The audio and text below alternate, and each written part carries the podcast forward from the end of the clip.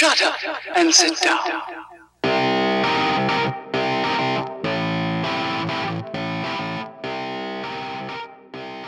Good evening, everyone, and welcome to the podcast. Tonight, we're going to talk about vexing canon elements. And the one that sticks out for me, and what what it boils down to is that sometimes they'll do things in a show um, for um, for ratings or just for their own amusement because they think it's funny. Hello, dead air. I'm talking to you. Um, when it's actually what they're doing is something that really destroys characterization. Mhm. Um, like Elizabeth Weir's reaction to um, Doranda blowing up was galling.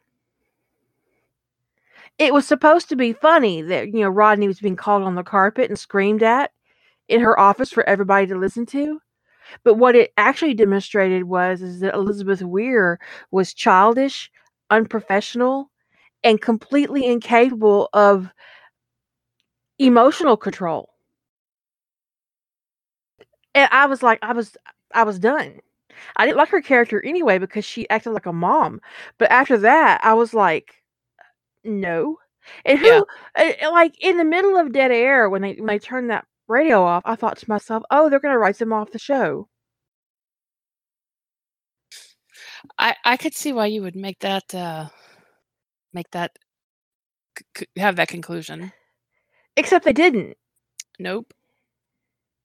And these are the kind of elements that we're talking about. Element or that we want to talk about tonight is elements that um, sometimes get written into a show, a movie, um, a book series that are meant to be small things that have humongous ripples for characterization and for plot. And you're like, I really don't think that diary was a Horcrux when you wrote it, Joanne.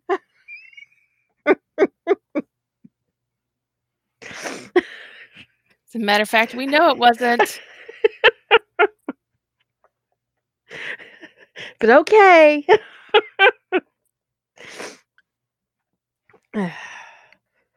Anyways, Well, Harry Potter is rife with almost. I mean, the the canon is rife with decisions that. Well, we've talked about that. They're they're they're to make Harry's adventure possible, but what they actually do is reflect negatively on the character of like everybody around Harry.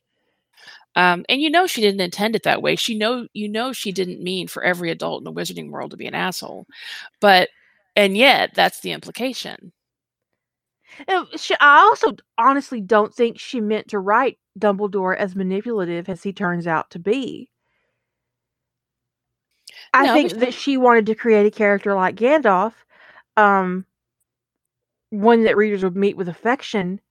Um, but the older and more mature her readers got, the more they saw through her plot device turned Dumbledore into a monster.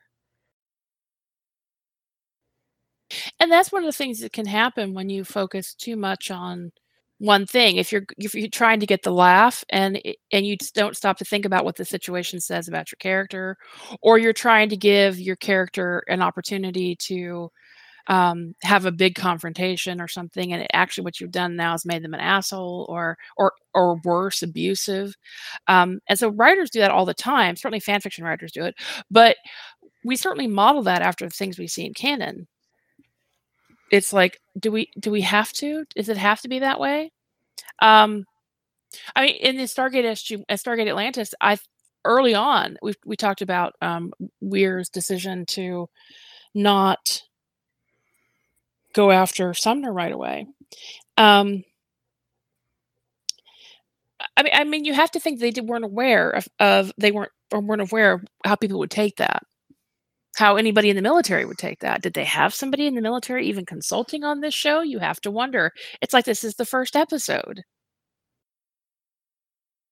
Now, early on in SG1, they had an Air Force consultant, but eventually SG1 went so far off the rails as far as regulations were concerned that the Air Force took a step back. and said, no. no, we're done. No, dog, we're done.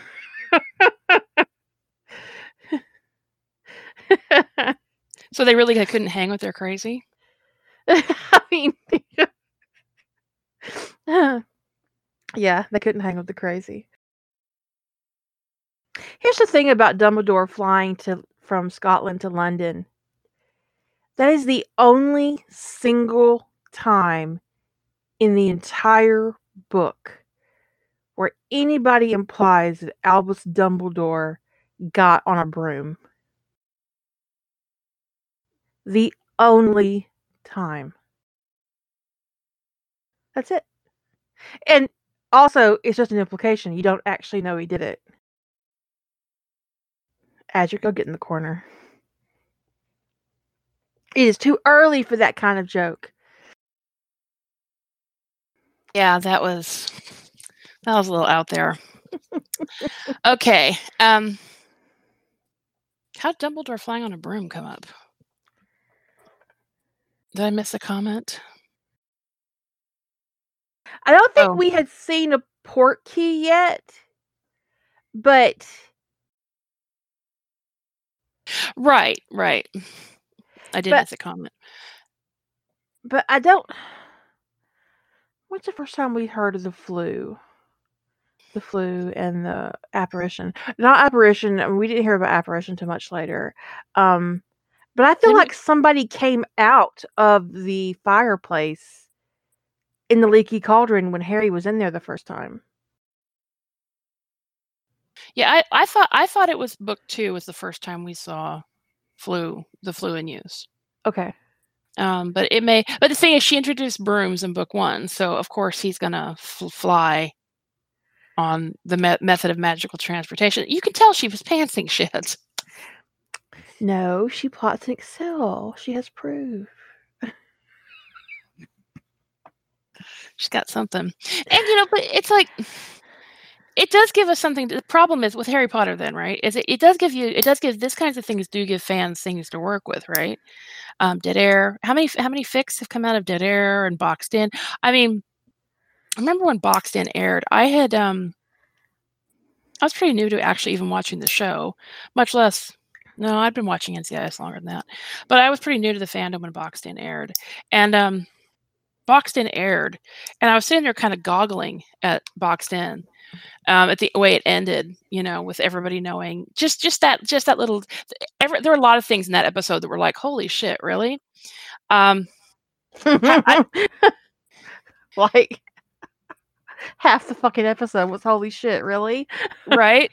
So, and I thought, did they really mean for Ziva, who's supposed to be known for her, you know, prowess with, you know, combat? Did they really mean for her not to have hit anybody in that fight? Did they really? Was it really intentional? They had her open up, open fire in in a in a closed box. So you know, I'm sitting there, and then they get to the end, and it was like, wow. And I thought immediately, I'm like, there's going to be a bunch of fic. And within by the time I got up the next day, there were tags for for there were tags for boxed in already and i was like oh boy. And then every time they had an episode like that you could just kind of feel it like there's going to be a tag for this in the morning. Um requiem was that way um uh just basically any episode where tony was treated like shit it was like oh boy fandom's going to blow up in the morning. But when dead air came on i was like well the fandom should blow Mm-mm. up but it could be that a bunch of people are just going to stop watching the show because at that point in my life, when Dead Air was on, I had a friend who was a police officer, and she found NCIS ridiculous, but she still enjoyed it. And we would get together, and that's one of the things we did every week was watch NCIS together. And that episode aired, and she was just like staring at the. She's just staring at the screen, and she says, "I'm done." I rage quit. rage quit. Um, I think that what happened with Dead Air and why people were like they kind of stumbled and there were like tags were short for a couple of and then it was like, oh hell no, what? because there were never any ramifications. Like, like like fandom was waiting for there to be ramifications, right? Except we get two, three episodes out from Dead Air and there are still no consequences. Nothing. And that's when fandom realized there were never going to be any consequences, and they had treated this procedural breach that could have gotten Tony DiNozzo murdered like a fucking joke. And then the dead air tag exploded. Mhm. and it's been almost 10 years, and it's still one of the most popular. It's become almost like a subgenre for NCIS or Dead Air tags. It's it's practically a trope. Yeah, well, I'm, I'm yeah, dead air. Yeah, consequences for dead air. I would say is a trope in that fandom. Um, but it's just, but again, it's been a decade. People are still pissed off about that. Almost, it's been nine years. Um, so it's like you just. I remember, like after it was, I was like, "What? How? Or when um How the fuck um was that funny?" it wasn't funny. And you know they did it for a laugh because they did like to make Tony the butt of jokes. Um but it just isn't funny. And often when they made Tony the butt of their jokes, it wasn't funny. Like when Rennie Grant when framed very briefly framed Tony um, for murder, and you had there's a, there's a moment where Ziva and McGee are getting gathering evidence, and um, there was just some kind of comment like, "Who would frame Tony for murder?" And I think the other person says, well, "Who wouldn't?" And I was like, "Okay, that's just unamusing." Because there's a dead person, and your colleague is being framed for it. So, you know, but whatever. Um, but also similarly in uh, for things that just kind of make you go, "What were they thinking?" When they had Danny banging Rachel in Hawaii Mm. Five O. I rage quit the fandom over that ship. I stopped watching the show. If they wanted to destroy my slash pairing in Hawaii Five O, they accomplished it. Because Danny does not deserve Steve. Because he's a hoe. hmm It. And again, this was something they did for for what shock value and ratings, but all it did was destroy the character of Danny for me. Yeah. And sometimes when you make a choice as a writer to, to do something that um maybe serves your plot but not your character, you have to make a sacrifice. So what are you going to sacrifice? You're going to sacrifice sacrifice your plot element or your characterization. Now, for me personally, I will always dump a plot element before I will, um, um, before I'll make a character sacrifice. Yeah. But a lot of these, well, shows clearly, clearly, the shows that don't have these issues, clearly they're. I, I have to I have to assume whoever is responsible for keeping their characterization Bible going is that they're choosing not to sacrifice characterization for plot.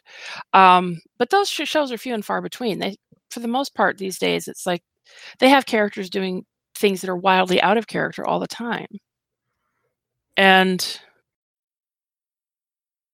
I was like, the, why, why is no one talking? But I realized my um my chat room wasn't scrolling. Oh, um, so it's like, and that's most of the time. I would say ninety percent of the things that just really get us really irritated are where they do things that are just wildly inconsistent for the character, or they take a character in a direction that the the audience hates. Um, yeah, Babylon Five was an example of they. So they had a tight they had a tight series Bible for Gap Babylon Five. Same thing for um, Farscape. Um, But, but but but Babylon Five, they had a captain of the ship. Um, and I don't mean the actor. I mean the the, the writer, the creator. He he wasn't the only one writing on the show, but he kept the direction. He kept the characterization, um, and he didn't let them go completely off the rails because there was somebody at the head of it. And that's what you need with a series like Babylon 5 or Farscape or that's a really complicated and rich world building. mhm. Someone's got to be in charge and say, "This is the way this is going to go." And no, you can't do that because it violates our characterization that we've established so far. No, you can't do. And the thing is, writers should be able to go back and throw an idea out and come up with something else. But I swear, it's like sometimes I'm like, "Are you guys short on ideas over there or something? Why do you keep doing this?" And so, like on NCIS, some of sometimes it wasn't a case of plot over character, but it's like they figured out what lane they thought the fans liked a character in, and then they just kept doubling down on the traits that they thought the fans liked in a character, and and so then turned all of their character characters into caricatures rather, and that and that starts to fall really flat. It's like, why are you doing that? Um, it's sort of like you know, like Gibbs became more and more of a bastard over the season, and um, he's way more um uncommunicative the further the series goes on and he he becomes outright abusive. Um and and they and to me that was a, a an example of them kind of giving into the character turning him into a caricature where he there's no depth to his character outside of his bad behavior. Um, they did the same thing with abby. They they just kept dialing up this childishness with her until there was just nothing left. I think really hers was the worst. Yeah. She was very hard to deal with and relate to as a character. Um, I mean, she's older than Tony. I think so, yeah. But even if she's, she might even, it's a little bit hard to tell exactly. I'm not sure we ever got an exact age on Abby, but considering how long she'd been in her job and her level of qualifications, she can't, she has to be very close to him in age. So, unless she went to school, you know, college when she was 12. And, and they never implied that she was a child genius. So, yeah. You look at a character like um Penelope Garcia, who's just as dynamic as Abby was at the start. Um, a little outlandish, um, occasionally a little childish, um, but fun. Mm-hmm. She knows when to buckle down and do the job. She, she knows when to take it seriously. Um, she grew and changed um, as Criminal Minds expanded. Um, and we, we learned a lot about her. We learned that she volunteered with crime victims. We learned that she liked um, old movies and dressing up to go see them. And she had this really interesting um, uh, life before the FBI. And uh, she, you know, she, she had a life outside of the FBI. And she, and she didn't stop growing. And she had far less screen time than Abby. If you think Yeah. about it, Abby had a lot of screen time. And so Garcia had less room to grow and still managed to go three or four times more in the 10 years that Criminal Minds was on versus the 20 years that NCIS has been on 19, 20, Uh, 17 or 18, I think. 17, 18. It's been a fucking, it's been a long fucking time. Yeah, it has been. The hair is the least of the issues with Abby. Honestly. The hair is is the least of it. Uh it's just the least of it. I mean, honestly, you can't look at any forensic show, you know, any forensics in any crime procedural show and take it remotely seriously. So that's honestly uh, on the on the whole of it not even an issue because they all do it. None of them have realistic forensics. We're talking about her character, her her develop her lack of development as a character, not you know the shenanigans they do in forensics on every single show. The only thing that to me spoke a little bit to character, because the forensics are crazy, but it was the unlocked lab where she mostly works with her back to the door that's unlocked and the evidence sitting on the table behind her. I mean, I've seen a lot of bad procedure in in uh these shows, but considering the level of training that she's supposed to have, that almost did speak to character. Like, how come nobody cares that there's evidence sitting behind her and that the, the lab's unlocked? It always just really threw me. Every time that situation would occur, I'd be like, um, well, okay. But mostly with her, it was definitely she went from fun and quirky to weird, childish. Um, she had severe psychological issues. I mean, it, the the way they wrote her, they, um, um, they wrote her with somebody with abandonment issues, um, with severe um attachment issues, um, and just just Honestly, um, as fucked up mentally as she was, she wouldn't have qualified for the clearance she would have needed to have her job. There's no way she'd have passed a psych a psych eval. Not the way they wrote her. No.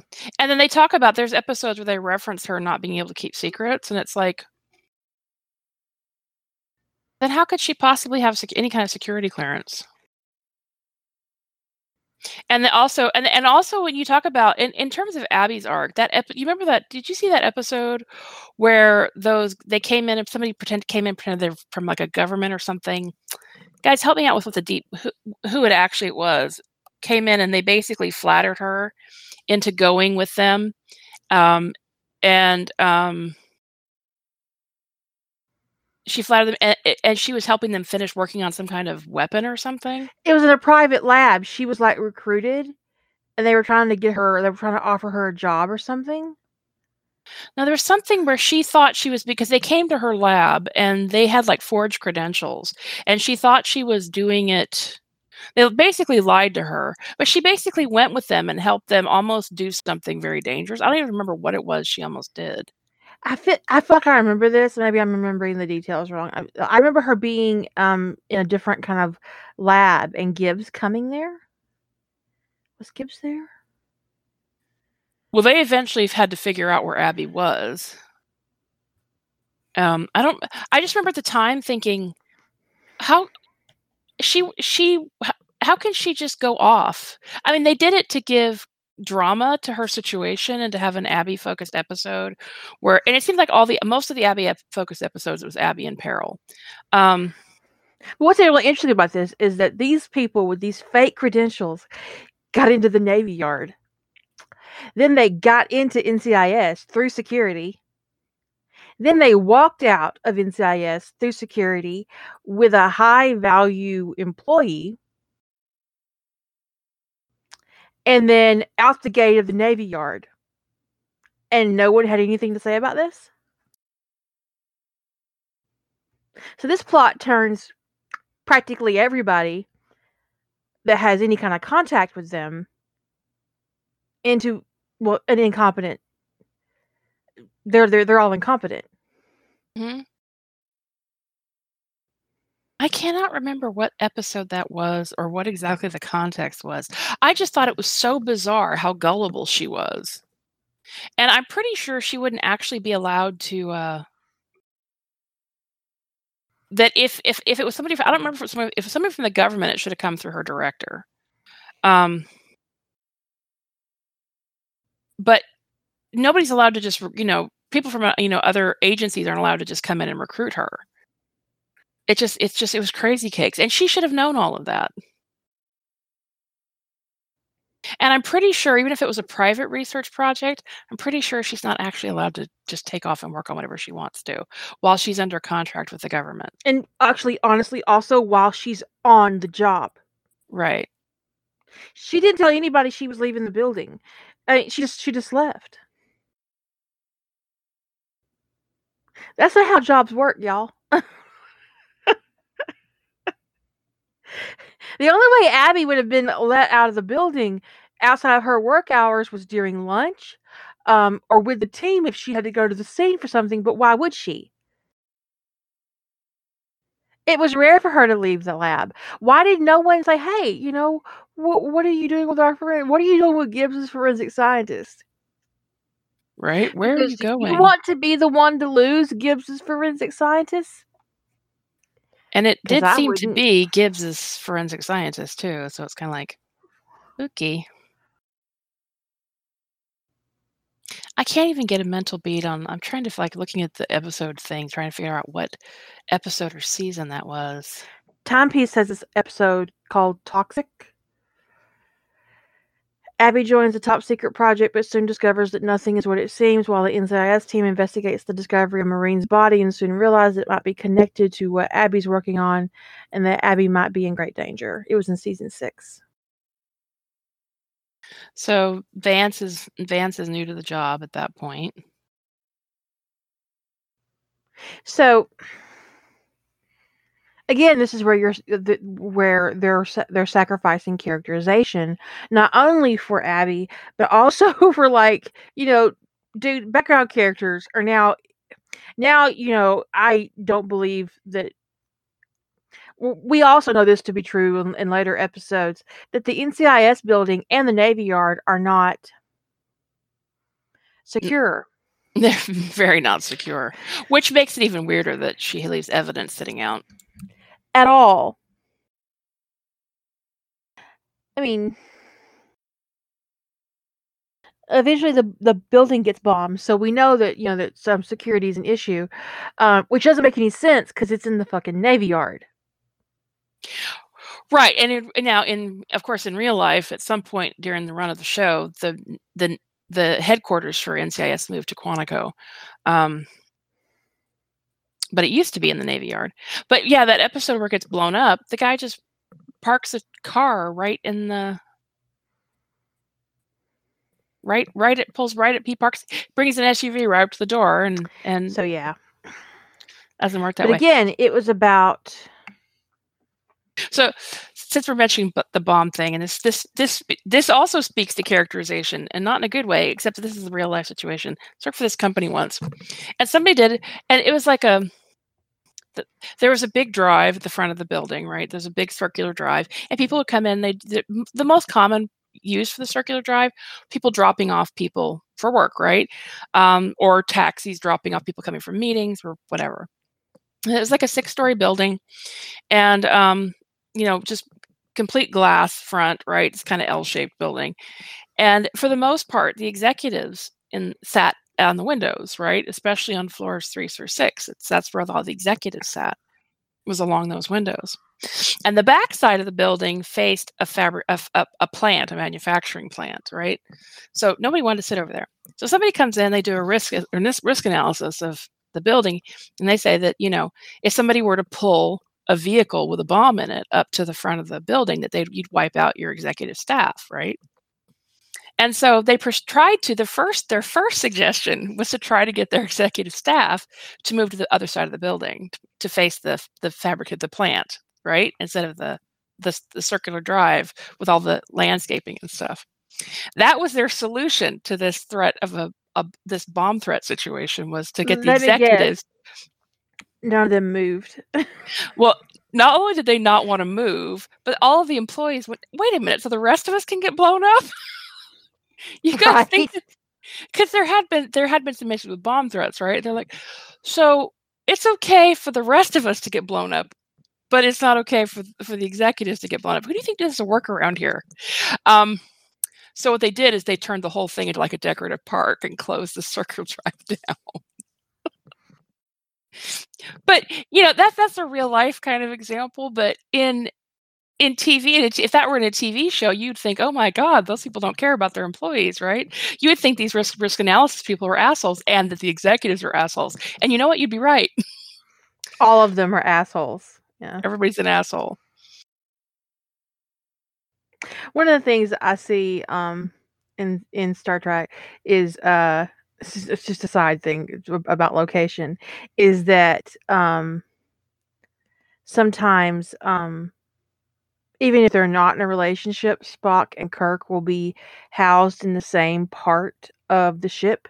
Like all the officers will be in the same part of the ship. Y'all. That's not a good idea. You don't want all your officers sleeping in the same part of the ship.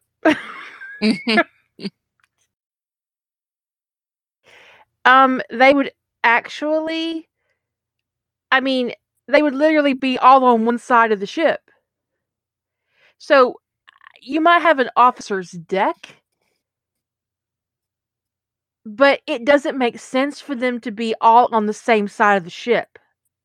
Like if you're doing a saucer section, like that you should spread your officers around maybe on the same two or three decks depending on how many officers you got, how big your ship is.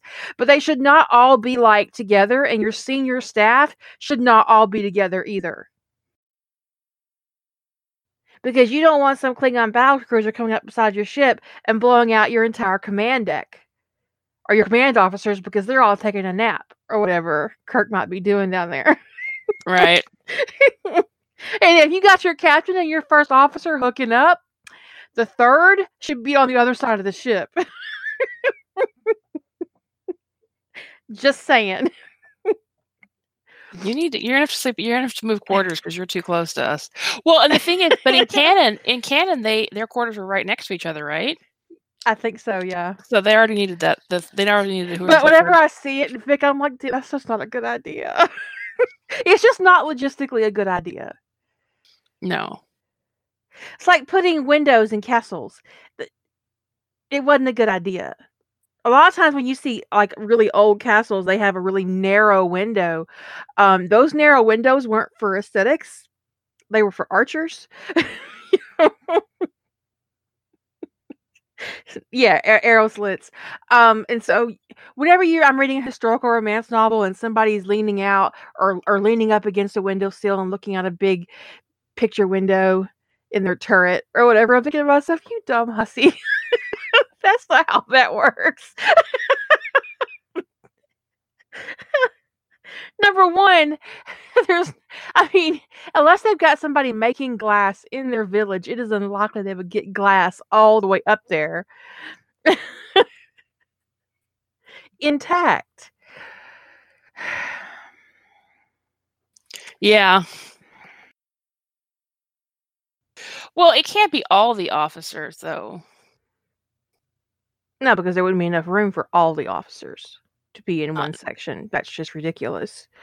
Um, but honestly, by the time we're in space, I would hope they'd figure out that that's just not a good fucking idea, especially in a vehicle like the Enterprise that could lose pressure or get a hole blown in it.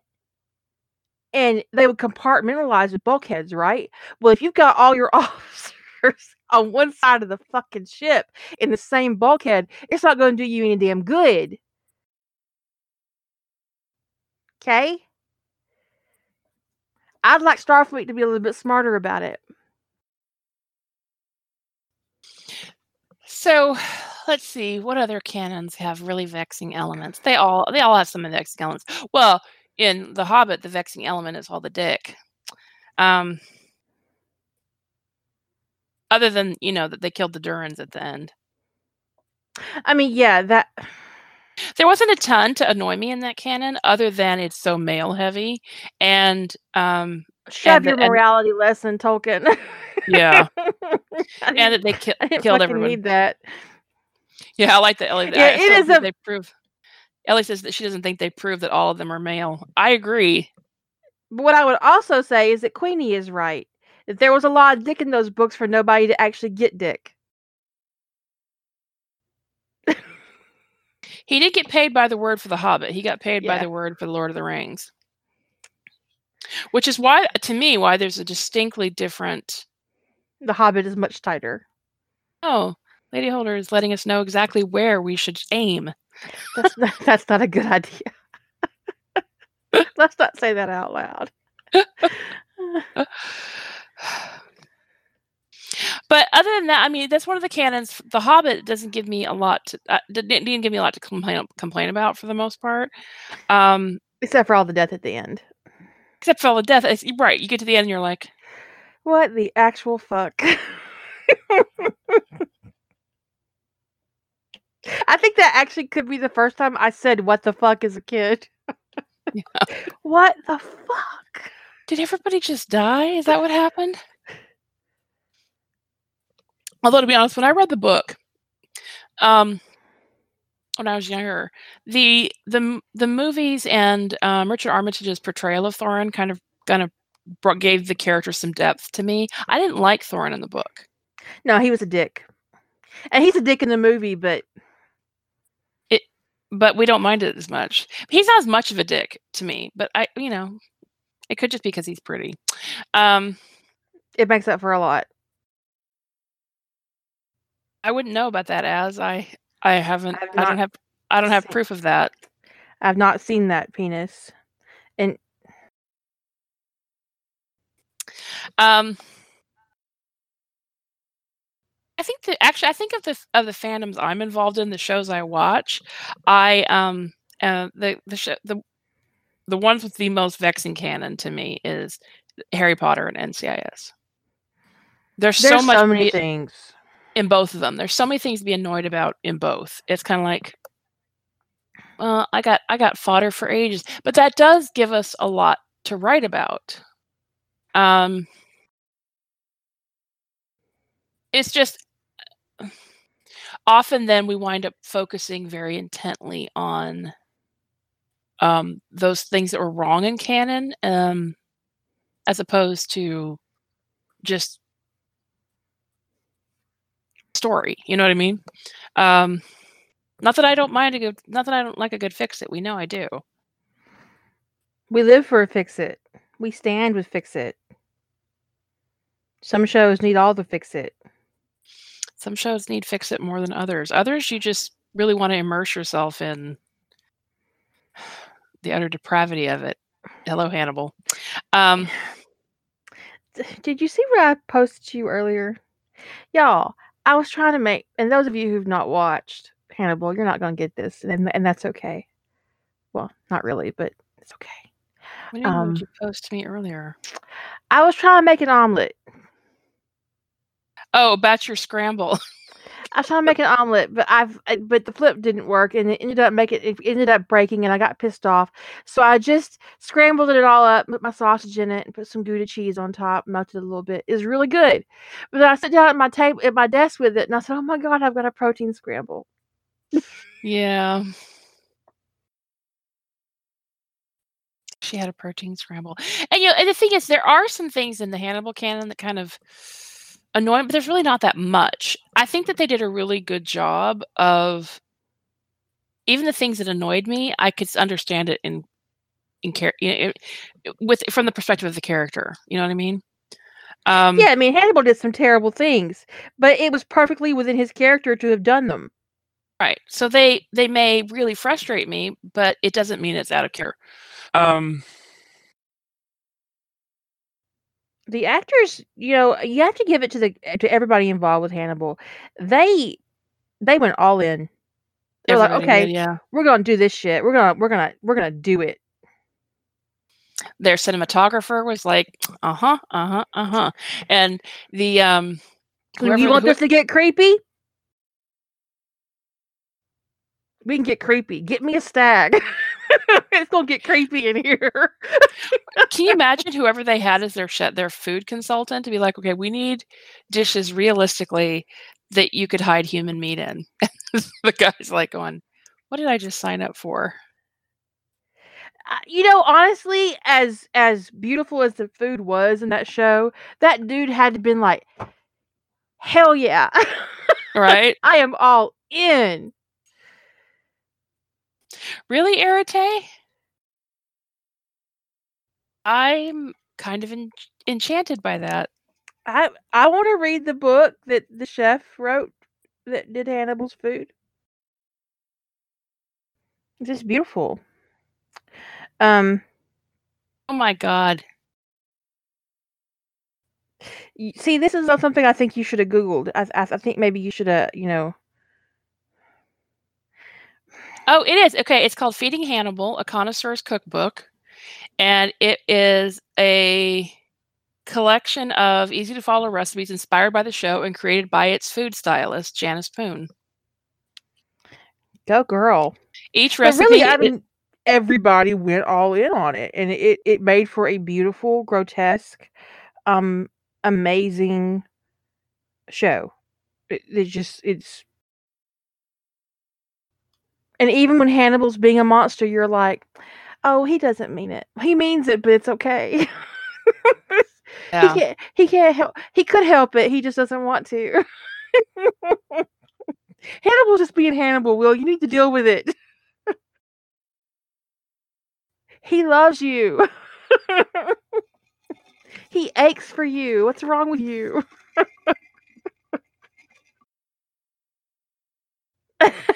Queenie, you can come out of the corner for that one.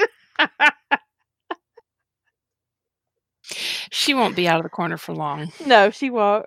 Queenie says, "Don't hate the player, hate the pigs."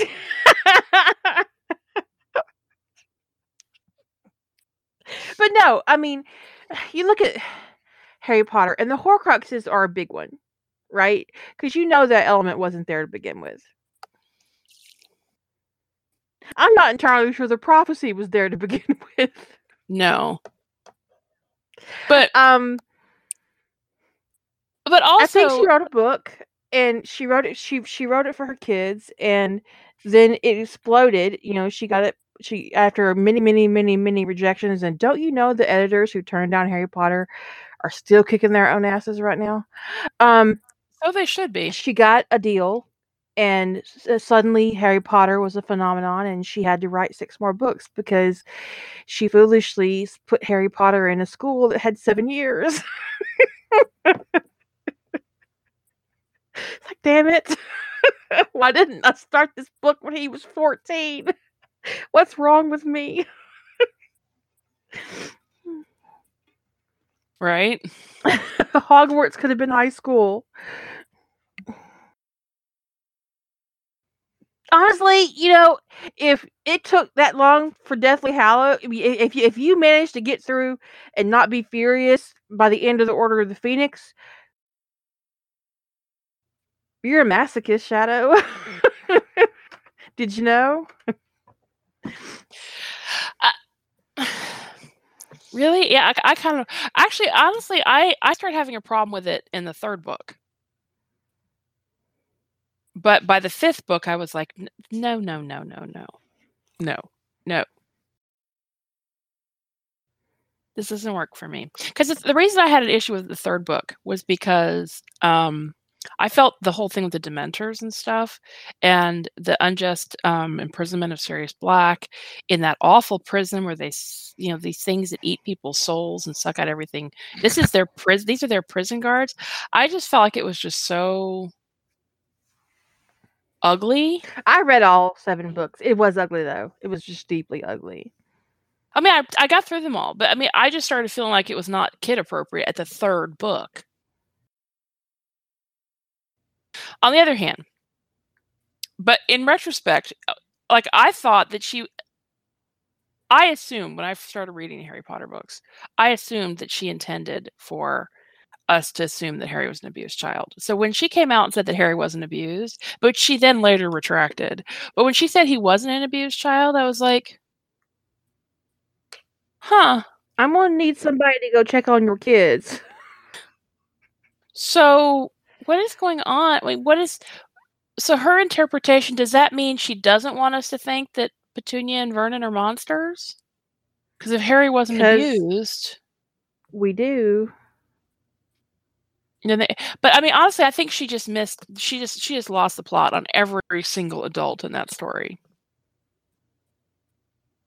Well, Shadow, the the the the killing of Barty or the kissing of Barty Crouch Jr. in the fourth book um is honestly no different than the attempted kiss on Sirius Black. It's just Fudge got to go, finally got to follow through on killing an escaped convict who had not been sentenced to death. Neither Barty Crouch Jr. or Sirius were ever sentenced to death, but the moment they got out of Azkaban, Fudge ordered them killed. Or the moment that that Barty was revealed, he was killed. Um, if they had known he was out and free, they would have been hunting him down to kill him, because apparently breaking out of Azkaban is a death sentence, and that's like an atrocity when you Mhm. know that Sirius Black was put into Azkaban without a trial. Yeah. Did Barty have a trial, Susan? I mean, we see a memory of him in the in the Wizengamot from Dumbledore. We see a memory of that. But what are we really seeing? We see him being accused, maybe. We see him screaming at his father and being a crazy person. But did he actually have a trial? I mean, I always like to say that Bellatrix Lestrange got a trial, but maybe she did, maybe she didn't. I like to point it out, like it's a thing. Like, you know, how could she get a fucking trial, but Sirius Black didn't? Because it, that what, what? It's implied that Barty Crouch Jr. had a trial, um, but it's not explicitly said. It's just an assumption. Well, we were also told that Sirius Black was sentenced. Harry was told repeatedly that, that Sirius Black had been sentenced to life in prison. Everybody knew that to be true. No, they said he was sentenced. Because it was a surprise that he apparently, to a lot of people, that he'd never gotten a trial. So they assumed he was sentenced. Well, uh, in terms of there's there's a lot of like different things going on in the chat room about this, but what stood out is I don't think she actually put a ton of thought into the wizarding justice system and even into their form of government. She just filled in details that were helped her plot, helped the, the plot that she was writing, and they didn't. I don't think she intended. Huh?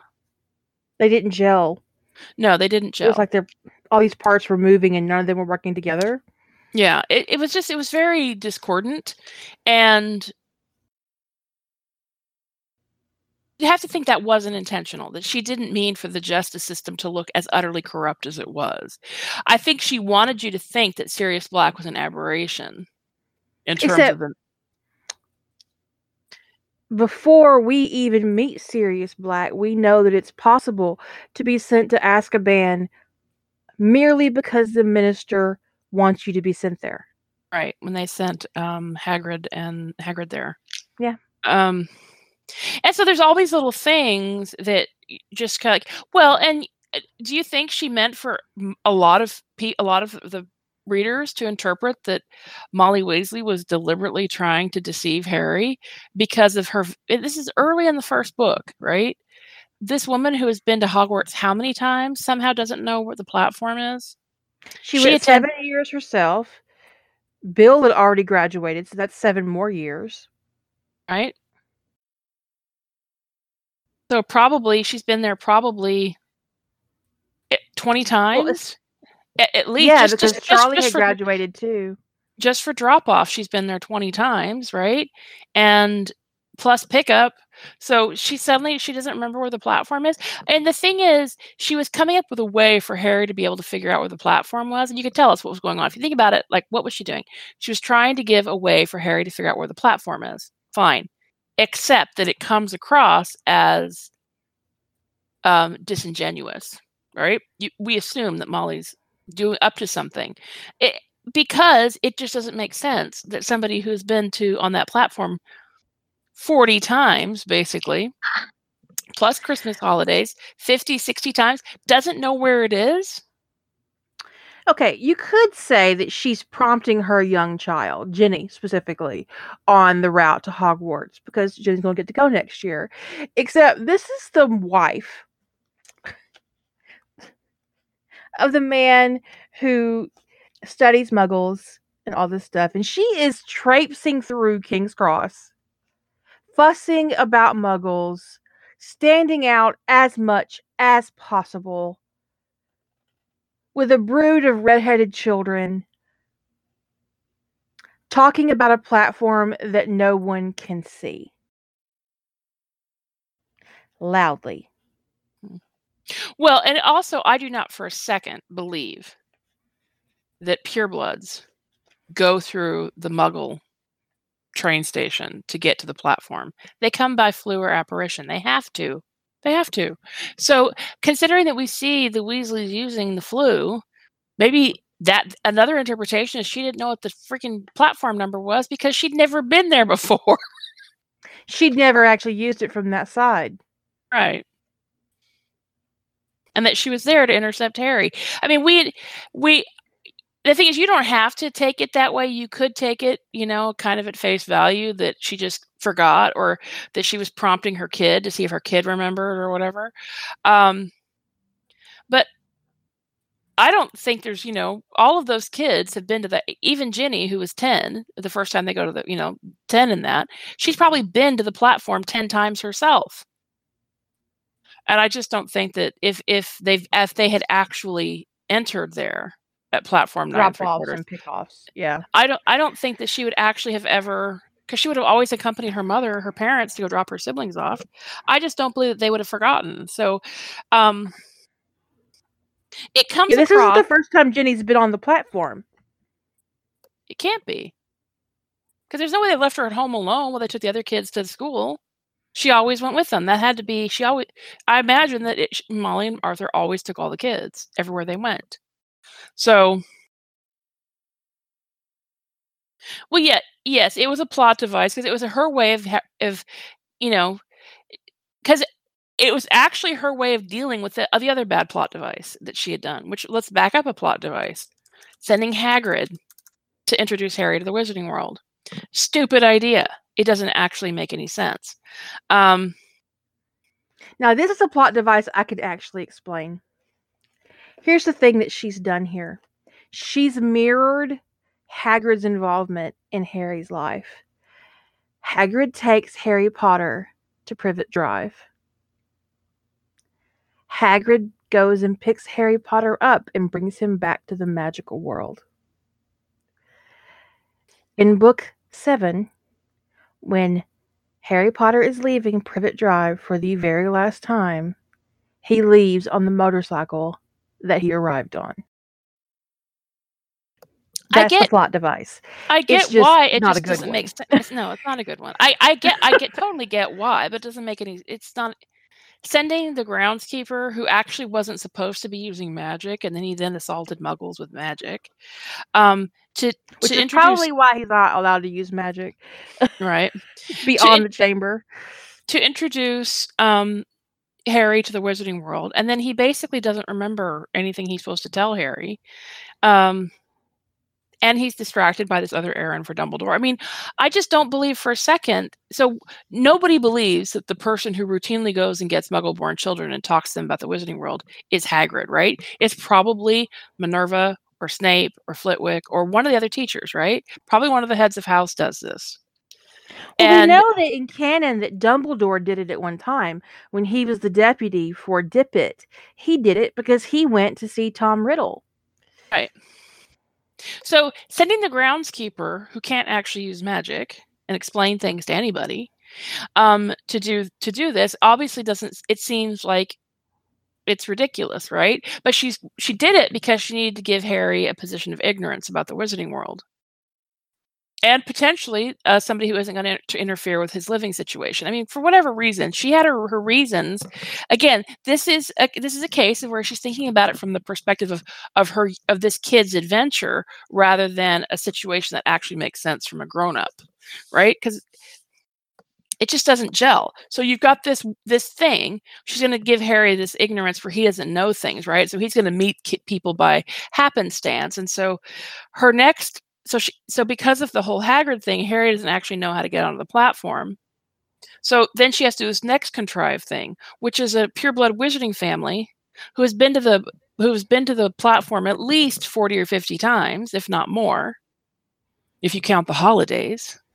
Um, Right? walking through, walking through the muggle section talking about where is platform nine and three quarters again which platform is it I, come on All these muggles are in my way. right so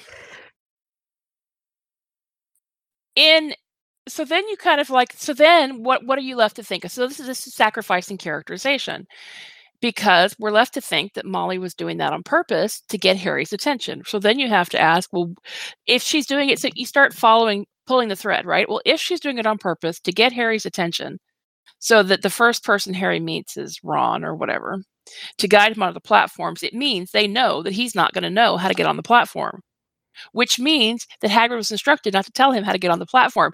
And then you're like, but why?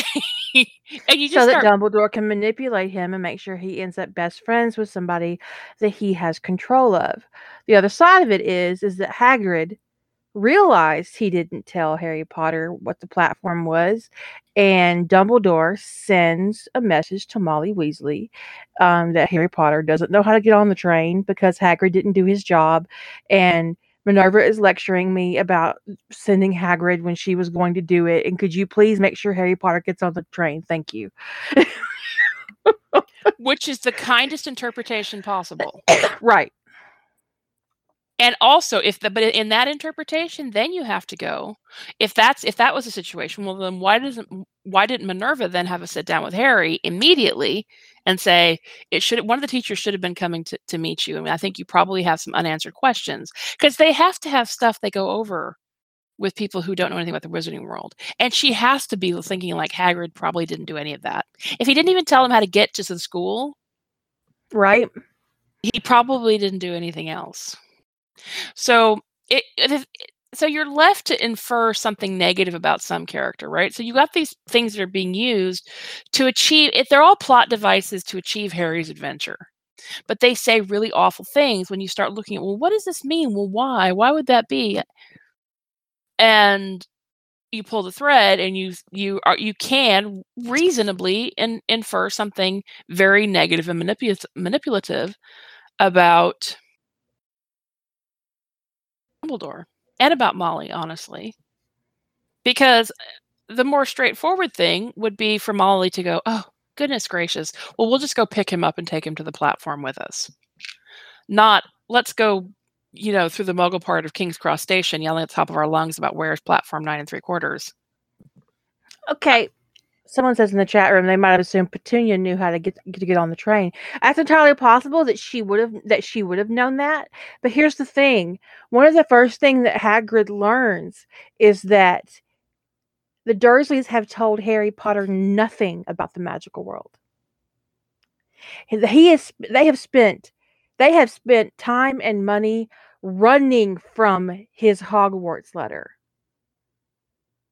which Hagrid has tried to deliver several hundred times. So for him to assume that after all of that, now see in the movie, there's no time um, between. Hagrid takes him shopping and then takes him to King's Cross, but or, or leaves him to get on the train and Harry gets on the train. But in the book, um, they go shopping on his birthday, and then he has to go home to Privet Drive, and he's there for a month. Right. And then they take him to King's Cross and dump him off and wish him good luck. Ha ha ha, fuck you. And they leave. Right? So for Hagrid to assume that that they would be willing to tell Harry Potter anything about the magical world after he cursed their son is worse than him forgetting or not telling Harry Potter because Dumbledore ordered him to. That's actually worse. it's all it's just it's so butt ugly. Um and so these are these are these are choices. These are what we call vexing cal- canon elements very early on. And so it's really easy from the very beginning of the canon to start to infer negative things about literally every adult. Every adult. It's like, wow, you people are all assholes. I don't like any of you. And honestly, unless you make Dumbledore so twisted and fucked up that he's actually um, cursing most of the staff at Hogwarts, they're all terrible. Um, the fact that Severus Snape is allowed to get away with what he gets away with, and no teacher goes against Dumbledore and says, "You know what? Actually, we're not okay with this jerk verbally abusing the children in our care." I don't care what he did during the war and honestly, the rationale that the rationale for it makes no sense. Because the rationale because Dumbledore apparently defended Snape and said he was a spy for the light in public. Right. Well, but even if you take even if, even if you take take that off the table, right? The argument is is that he, he has a role to play, right? As as as a as a as for, for for Voldemort, right? That he has to pretend to be a Death Eater in the school. Well, that then reflects negatively on on Dumbledore because why the fuck would he have hire hire a legitimate Death Eater? Which means that actually, if if Snape is being undercover for Voldemort, he should be trying to ingratiate himself with Dumbledore and therefore be a good teacher so that he doesn't lose his position to enable him to spy. So, a Snape trying to maintain his cover for Voldemort which is the the goal, right? Ostensibly, as his triple agent status, should be trying to be a nice teacher who's not going to lose his job. Otherwise, he gets fired. The fact that he didn't get fired when he behaved atrociously should have been a red flag for Voldemort. That Snape was not working for him. Well, he did scrape the bottom of the incest barrel, so you know. I mean, it's just when I see that when I see that whole argument of Snape had a role to play for Voldemort, so he could. That's not how you. If he's being a spy for Voldemort, he should be behaving. He should be behaving the exact opposite. The way he behaved was somebody who was a spy for Dumbledore, which should have made Voldemort incredibly suspicious.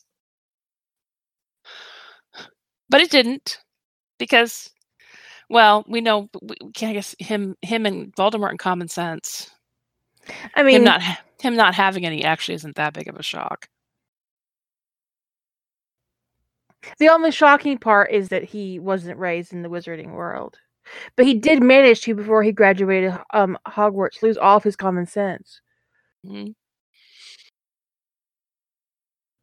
That would make sense if Dumbledore appeared to be under duress to have Severus in his employee employed. To say that Lucius Malfoy is responsible for Severus Snape being in the school. But the thing is, is that Dumbledore indulged him repeatedly in his terrible behavior and never called him on it, um, allowed him to abuse students, never said a word. Um, so no. That doesn't fly for me. Well, but didn't they say don't don't both Dumbledore and Snape basically some paraphrasing of this say at some point in, that S- S- Snape has a role to play, Mm-hmm. Yeah. which is crazy cakes, right? It's crazy cakes because that means he's his role he's playing is loud and proud Death Eater, which says what about Dumbledore? and there's one line where he basically tells Harry Potter that he has to be the adult because Severus Snape can't be. I've always found that whole, and you see it crop up in fan fiction, right? About the role he has to play, and I'm like, the role he is playing is Death Eater. Dumb. Why in the world would that be a good cover? Because the thing is, it doesn't say anything bad about Snape. Actually, it says something terrible about Dumbledore. But that's what she did over and over again. Is she said terrible things about Dumbledore over and over and over. Her plot devices re- reflected very negatively on him. I mean, by the end of the book, you're led. I mean, your only choice is to believe that Dumbledore kept Harry Potter abused, misinformed, and uneducated, so he would kill himself, Mm-hmm. or so that he would sacrifice himself. So he would step in. So he would let Voldemort kill him without a fight, because um, nobody taught him how to fight. You don't have to train a martyr. Nope. Was that her intent? I honestly don't think so. I don't think that was her intent either.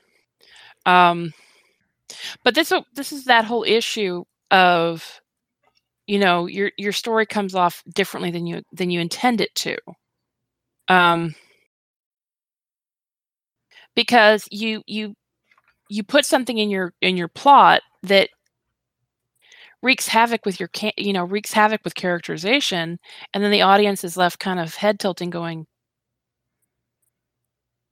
What the fuck was that? yeah what the fuck was that I didn't know what to think of Dumbledore, but by the end of the Order of the Phoenix, I knew um, that um, Harry's that no part, the only part of Harry that mattered was the prophecy. His mental, emotional, and physical safety um, paled for Dumbledore. Um, this is when we find out that he knew that the Dursleys' home would be a dark place for Harry Potter. Um, this is when we find out that Harry Potter is a weapon. He took one of the most devastating moments in Harry Potter's life and finally answered the question he asked him his first year. So on the very night he lost, basically the the the godfather he wanted to be his daddy. He wanted a father. Sirius Black was the one was the closest he was going to get. And he watched him murdered in front of him and he gets back he gets back to Hogwarts and Dumbledore says, Oh and hey, you know that Dark Lord has been trying to kill you for, you know, I don't know, your whole fucking life. You're prophesized to stand as his equal and maybe you can even defeat him. We're counting on you. Not that not that I have done anything to en- enable you to um actually fill that role, but we're counting on you. So what was the point of that? What what was the point? See, that thing where he says, "I didn't tell you earlier because I because I wanted you to enjoy your childhood in that abusive home I left you in. That, That, I home knew. that I knew that would be dark, hmm the dark years for you, your dark childhood years. I wanted you to enjoy your dark childhood years. It's not Aren't funny, right? Aren't aren't you grateful? Aren't you grateful? Am I not merciful?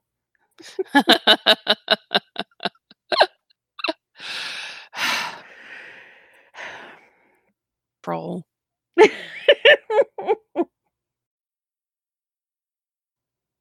Oh, to be perfectly honest, Shadow, I don't think Harry or Ron qu- were qualified to be pre um prefect or whatever it is.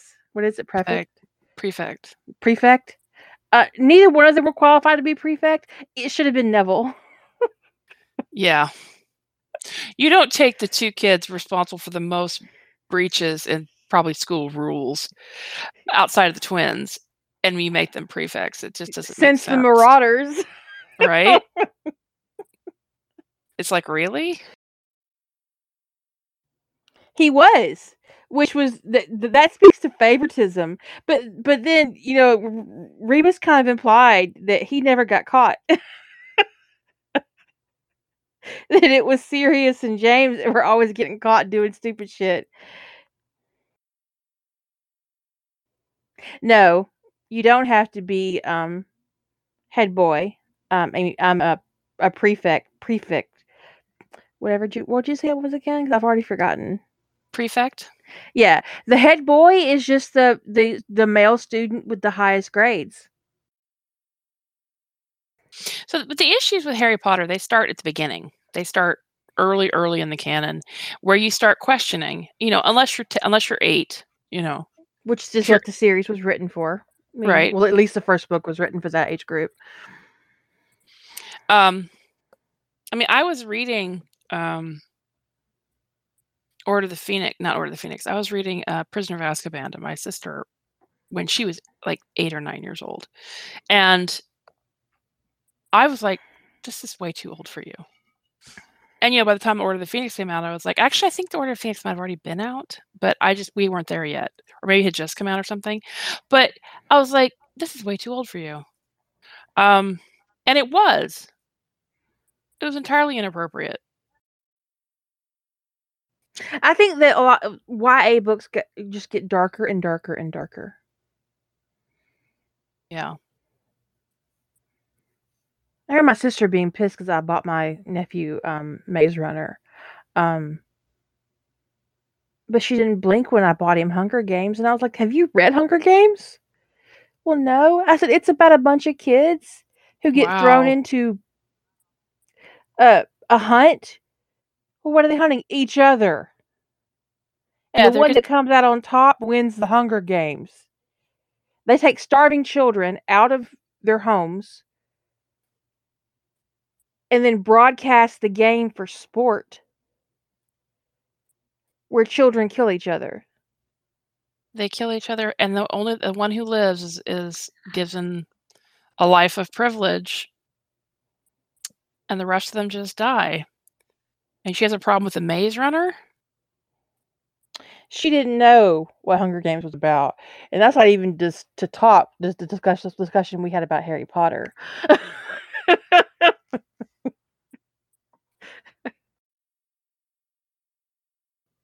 Yeah, the body autonomy issues in Harry Potter are a nightmare.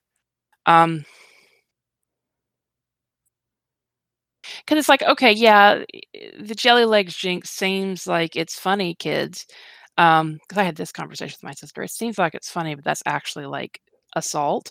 You know, robbing somebody of their free will. Uh, it actually is not all that amusing.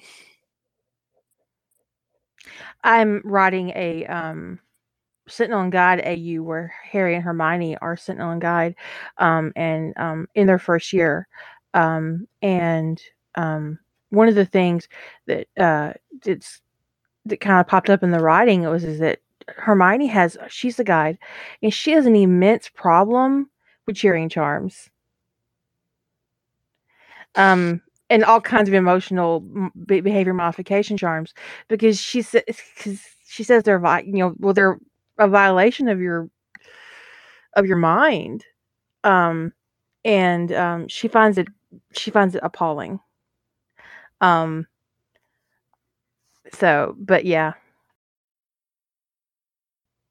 i could see that um but these are I think it's I think it's good to question these things um, when they appear when they occur and because also it, it it gets you looking critically at characterization. It's like, would this character realistically do that? What does it say about? Sorry, I just smacked my microphone. Um, what does it say? I mean, I like McGonagall for the most part, but honestly, the the the implications for her in canon aren't any better than they are anybody else. Um, I think she's one of the because she's a more likable character, she's one of the more interesting ones to write, actually like getting involved in Harry Potter's life and and doing something good for him. But in canon, she was a hot mess too. Like just telling Harry to keep his um his uh head, head down. down. And that was just really detestable. I wanted to crawl into the book and whoop everybody's ass at that point. hmm I don't think her reaction in the first book was out of line. I mean, just imagine you're going about doing your thing, and a couple of 11 year olds come up to you, talk to you about something they should know nothing about, um, that you believe to be perfectly secure because you're because Dumbledore has told you that it's perfectly secure and you don't have anything to worry about. And here are these children who already have a history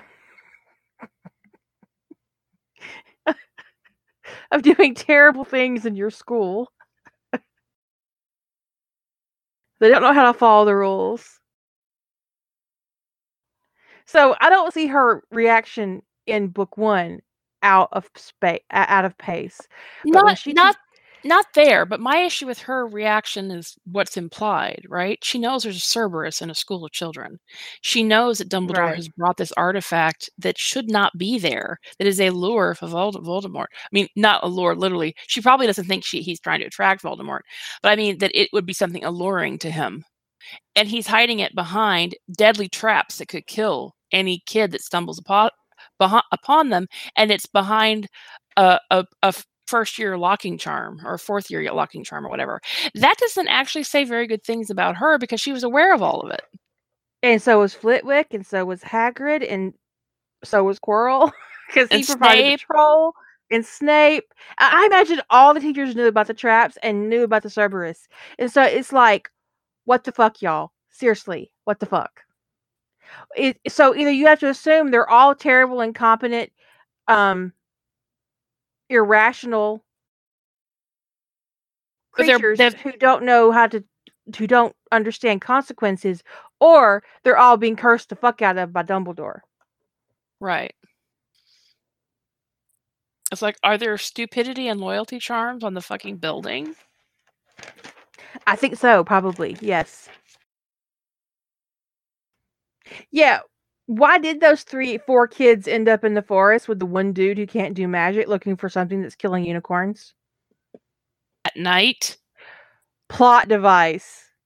Right? Is it a good one? No. no. But it was written for eight year olds who'd find it fascinating. They probably also like the three headed dog, too. Yeah, probably. But the thing is, is that Harry Potter as a series grew. I, I think probably with Rowling's children, um, and got more mature and more adult. Her audience, you know, she took her audience on a journey, right? Uh, through um through to adulthood. So by the time you get to the last book, you're face to face with something really, really stupid dark. That ends with Harry Potter's suicide. Well, sort of. I mean, there's some stuff Well, after that, and then you know that whole participation trophy epilogue thing. The suicide, is, you know, the thing is, the fact that he, you know, sacrificed himself for others isn't even the troubling part. It's that he was groomed to do that. Yeah, That he he was never given. Because the thing is, if if Dumbledore really believed that Harry was their their savior, their their best chance, or whatever, if he really believed all of that, why wouldn't he have been training Harry all along? Why wouldn't he have been? Why would he have been sheltering him, which is what he said he was doing, trying to give him a childhood? Why would he be doing that instead of trying to make him? Because he he knows all along that Harry's a target for Voldemort. He know he's done that all along. So why isn't he doing more um, to protect him? He just relied on. because he believed that Harry Potter was a Horcrux, and that Voldemort could not be defeated while all the Horcruxes were um, in existence. And so, in order for um, Voldemort to be defeated, um, Harry Potter had to die. Yeah, he did and that was that. the power that he knew not. But what's really interesting in, in this rationale is that later on, um, in one of her interviews, Rowling said that Harry Potter was not, in fact, a Horcrux. That he was at most a pseudo Horcrux. because of the lack of prep. Well, did did she? Is that the way she meant when she wrote it, or did somebody just point out that there had been no preparation ritual? Well, apparently, she, in, you know, in the editing phase for um, Deathly Hallows, the editor asked her if she would um, insert the Horcrux ritual into the book, and she said no because it was disgusting. So, and I think that in order to create a proper Horcrux ritual, it would be it would actually be disgusting. I've I've thought about it. Uh, I'm not going to talk about it, but I've thought about it, like what it would take, what the elements would be, um, and I don't think it's just a murder, because if it was, then Horcruxes would be would be lousy on the ground. Which means right, which means that also that, uh, in my opinion, that the the death of um, that first death of what's her face, Moaning Myrtle, could she couldn't have been she couldn't have made a Horcrux. He didn't make a core Horcrux with her death. No, probably not. Although Doesn't make people- sense. But the diary is a Horcrux and is the first Horcrux. Um, the thing is, is that Riddle didn't even kill Myrtle.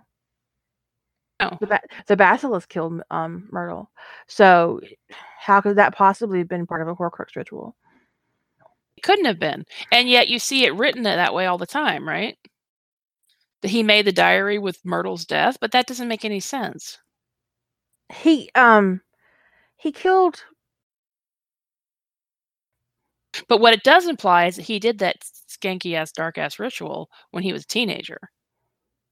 Yeah, I mean, he definitely did it sometime during his sixth or seventh year.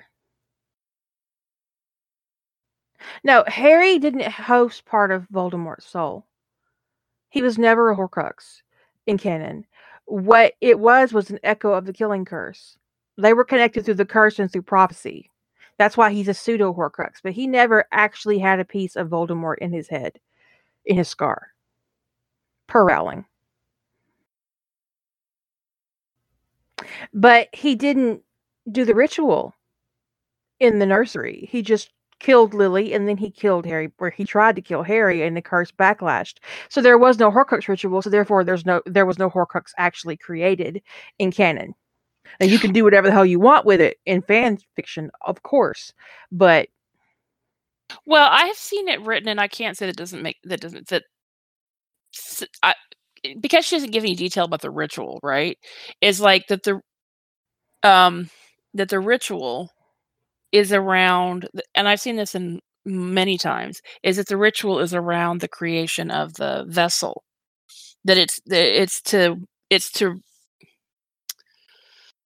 it's to kind of make whatever it does to the soul to make it possible to rip it apart and then the the ritual the other part of the ritual is to pre- pre- prepare the vessel and so that that stuff was done before he went there and but the thing is if that was the case if that was the case if he went there with with the vessel that he planned to put the horcrux in and he went there prepared and all he needed to do was a significant murder a significant murder was the only thing that needed to happen why wasn't james death what caused the horcrux to be created Right. why would it have been why would it have been harry it would have been the first person he killed right the first After person completing the vessel, yeah, I would say so. So if that's the way that goes, is that it, the first person he kills after finishing the vessel would have to be James. So it doesn't actually make sense that the Horcrux that, that it would have been created.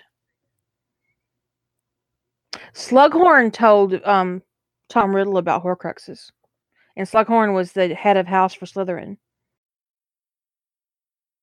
There's no way. There's no. I don't think it actually Rowling ever says if Tom Riddle asked Slughorn about Horcruxes first, or if Slughorn told or mentioned Horcruxes to Tom Riddle in passing, and then Tom Riddle brings it up again.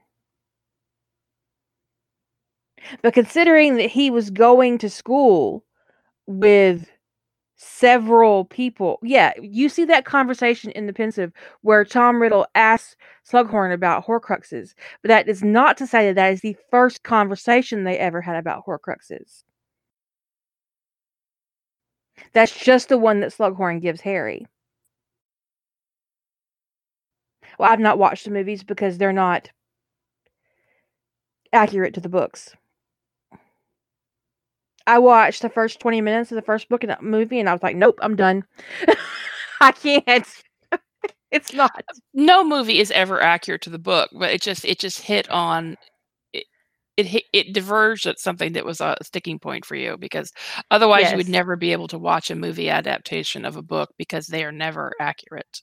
And it's actually a really big divergence for me because in the book, Harry meets Draco Malfoy on the train, and the only person persons who see Harry refuse to shake Draco's hand are Ron and Crabbe, and what's the other kid's name? Well, um, Go- Goyle. In the movie, it happens in front of all of the first years. So you take a moment between char- th- these characters that's actually semi-private. That creates a lot of hostility, right? And then you take it and you put it in front of all of their peers. And Harry Potter is rejecting Draco Malfoy in front of every single first year. But the animosity between them doesn't seem to get any bigger, does it? It stays pretty much the same. Private embarrassment versus public embarrassment.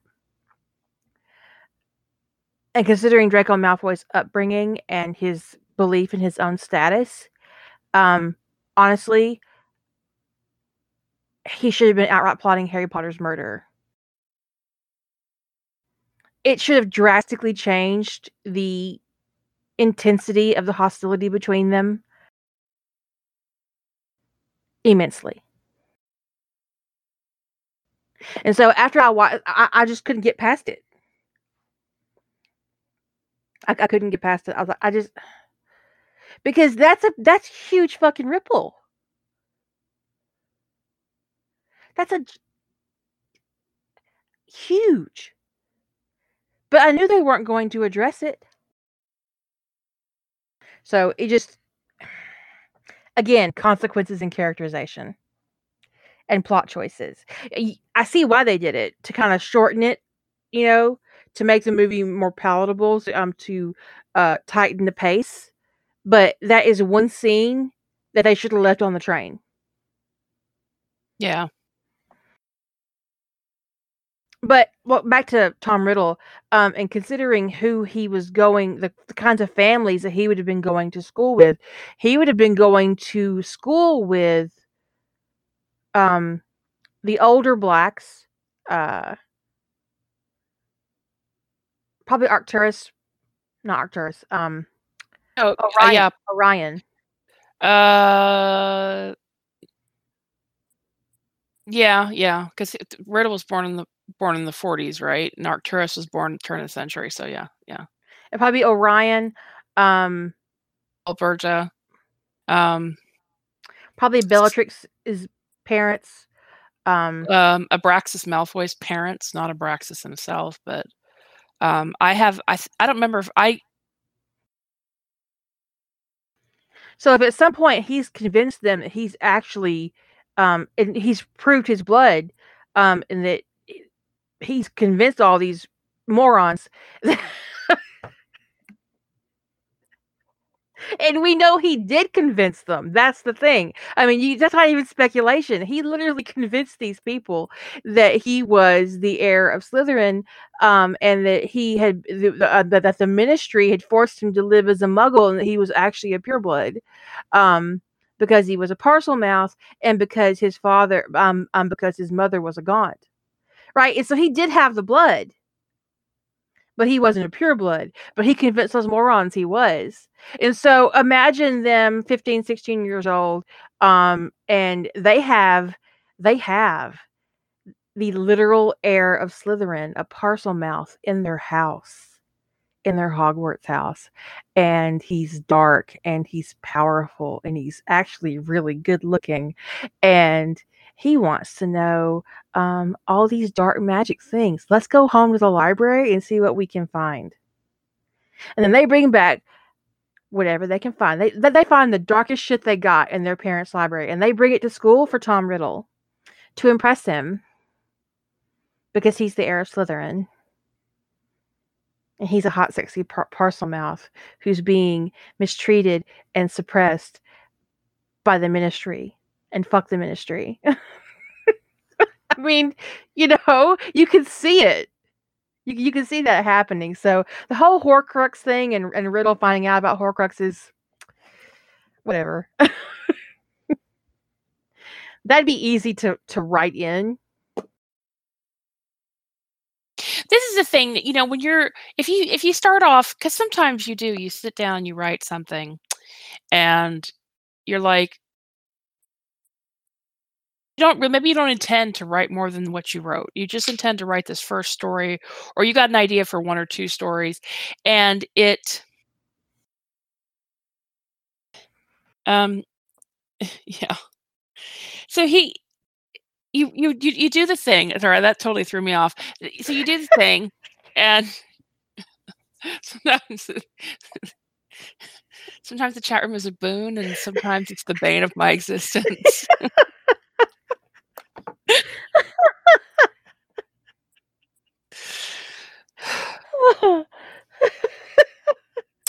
anyway um, but sometimes you, you do something and you don't realize you're going to get seven books somebody's going to want you to write seven books right? Um, and at some point it's it's good you know i think that there's there's a hesitance sometimes to sit down and go to, and to maybe to admit to your writerly friends i have no idea what i'm doing. I i I have no idea where I'm going with this. I don't know have any idea what I'm doing with the series. It doesn't matter whether it's fan fiction or original fiction, right? It's it's like I don't have any idea what I'm doing, but I think I want to write more, but I I don't really have a plan. And get somebody to give you, you know, help you come up with a better idea than Horcruxes Or Horcrushes, ever how you want to say it. or Horcrushes, you know. Which was the thing that just melted my brain there for a few seconds.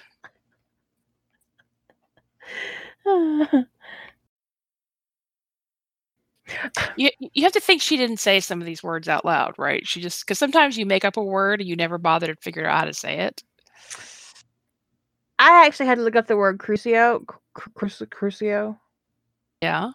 um, the other day, and um, I was looking at the definition of it. I don't know why it never occurred to me. Crucio. Um, I don't know why it never occurred to me that its root is um, related to cru- crucifixion, Ew. and that's why it's a pain curse. It's actually the fucking crucifixion. Ew. Yeah. Could you go? Could you go back to not realizing stuff? That'd be great. no, he was an ancient. You're welcome, Edie. Sharing is caring. We did. Uh, yeah, we we did. We did talk about something that Jesus was in. Was Jesus had ascended. No, actually, he really did ascend, though, right? In the Bible, Jesus actually ascends. Well, yeah, but I'll Sorry. behave. I'll behave. I'll behave. For a few minutes anyway. Um, so let's go back to bitching about NCIS. NCIS. In okay, like, can we talk about Kate? All right. A lot of times, Kate was given lines for comedic purposes that made her look like a fucking monster. And sometimes they gave her situations that turned her into like a fucking monster. Like when she photoshopped that picture of Tony into a into a situation that made him look gay and then and then and then sent it to Gibbs. Because that's smart to insinuate another agent is gay in a testosterone filled environment during a time period when that shit could get him killed. Mm-hmm. Abby helped her with that, yeah. Or when she called um Voss a he she because yeah, let's make the Catholic girl also transphobic. That'll be funny. So is well also it, it not only made her transphobic but made her homophobic too. The implication being that Tony should be disgusted for having kissed a man. When really Tony probably was disgusted because he kissed the person that killed his friend. Yeah. And but these lines in these situations were played off as humorous. Except they weren't. Even for me, even then they weren't funny. This isn't me looking back in a more enlightened state of mind. Kate was never funny. I never thought she was funny. And the thing is, I did like Kate better than I liked Ziva. And there were times I actually actively liked Kate, but there were as many times when I didn't like her. Um, but all those little things they did to make to, to funny lines for Kate, to basically all of them targeted at Tony, make her seem like an, a horrible person. Make her But I'm seem like trying a rage. on some sibling rivalry um, angle because her and Michael Weatherly had zero chemistry. Yeah. Um, I think that once they realized that they had zero sexual chemistry, in fact, she had zero sexual chemistry with both Mark Harmon and Michael Weatherly. Um, so they killed her um, and replaced her with somebody who had, and you know, for uh, for all that I hate Ziva as a character, the actress actually had really good chemistry with Michael Weatherly. hmm Um, I don't do the character, but the actress herself actually has good chemistry with Michael. So, and I imagine that she was cast with that in mind. And also around this time, they bring in um, a female director who has a past sexual history with Gibbs. I do think they were. Yeah, I think they were trying to sex the show up at that time. Kate, the the actress that played Kate, wanted less time on the show. She wanted less work. She didn't expect to be killed off. She eventually said that in a um in a in, in interview, like much later on. Like may- maybe before she did Rizzoli and Isles. Yeah, I uh, I had always heard she wanted off the show, but um, but sometimes they um, they're limited in what they can say. We're thinky over here. Um we talked about Abby and her perpetual state of childhood. Uh, one of the things that I found disconcerting um during hiatus was Ducky. Ducky was always before that uh, a voice of reason and maturity. Um, but during that whole hiatus thing, um, he kind of threw a temper tantrum. And it was really out of place for me. It was like, is that really how they want to play that with him? I know. I never even understood it. People were so angry that they didn't know about Gibbs' personal tragedy. I was like, why is everyone so hostile about this? And I, honestly, I don't really even understand the um the fan angst over the "you'll do" that Gibbs gave Tony as he was leaving. Because when was Gibbs ever? That was practically a love letter from Gibbs, right?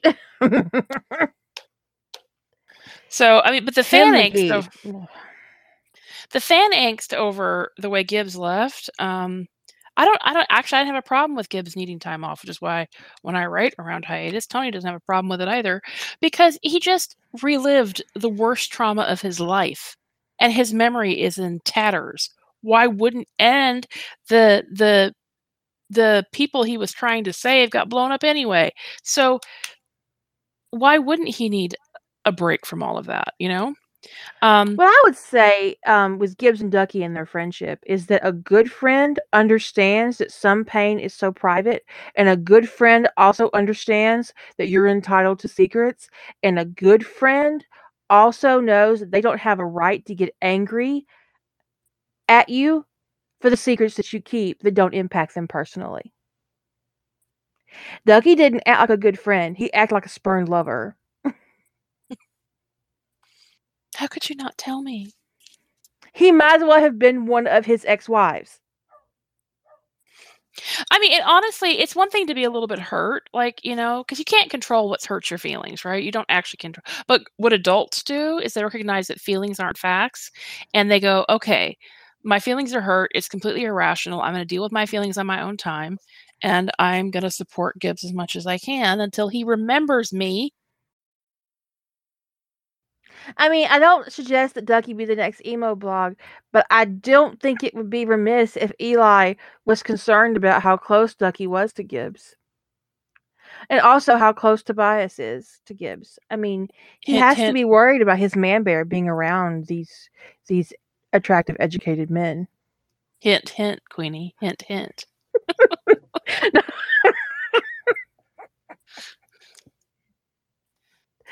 I regret nothing, Margaret.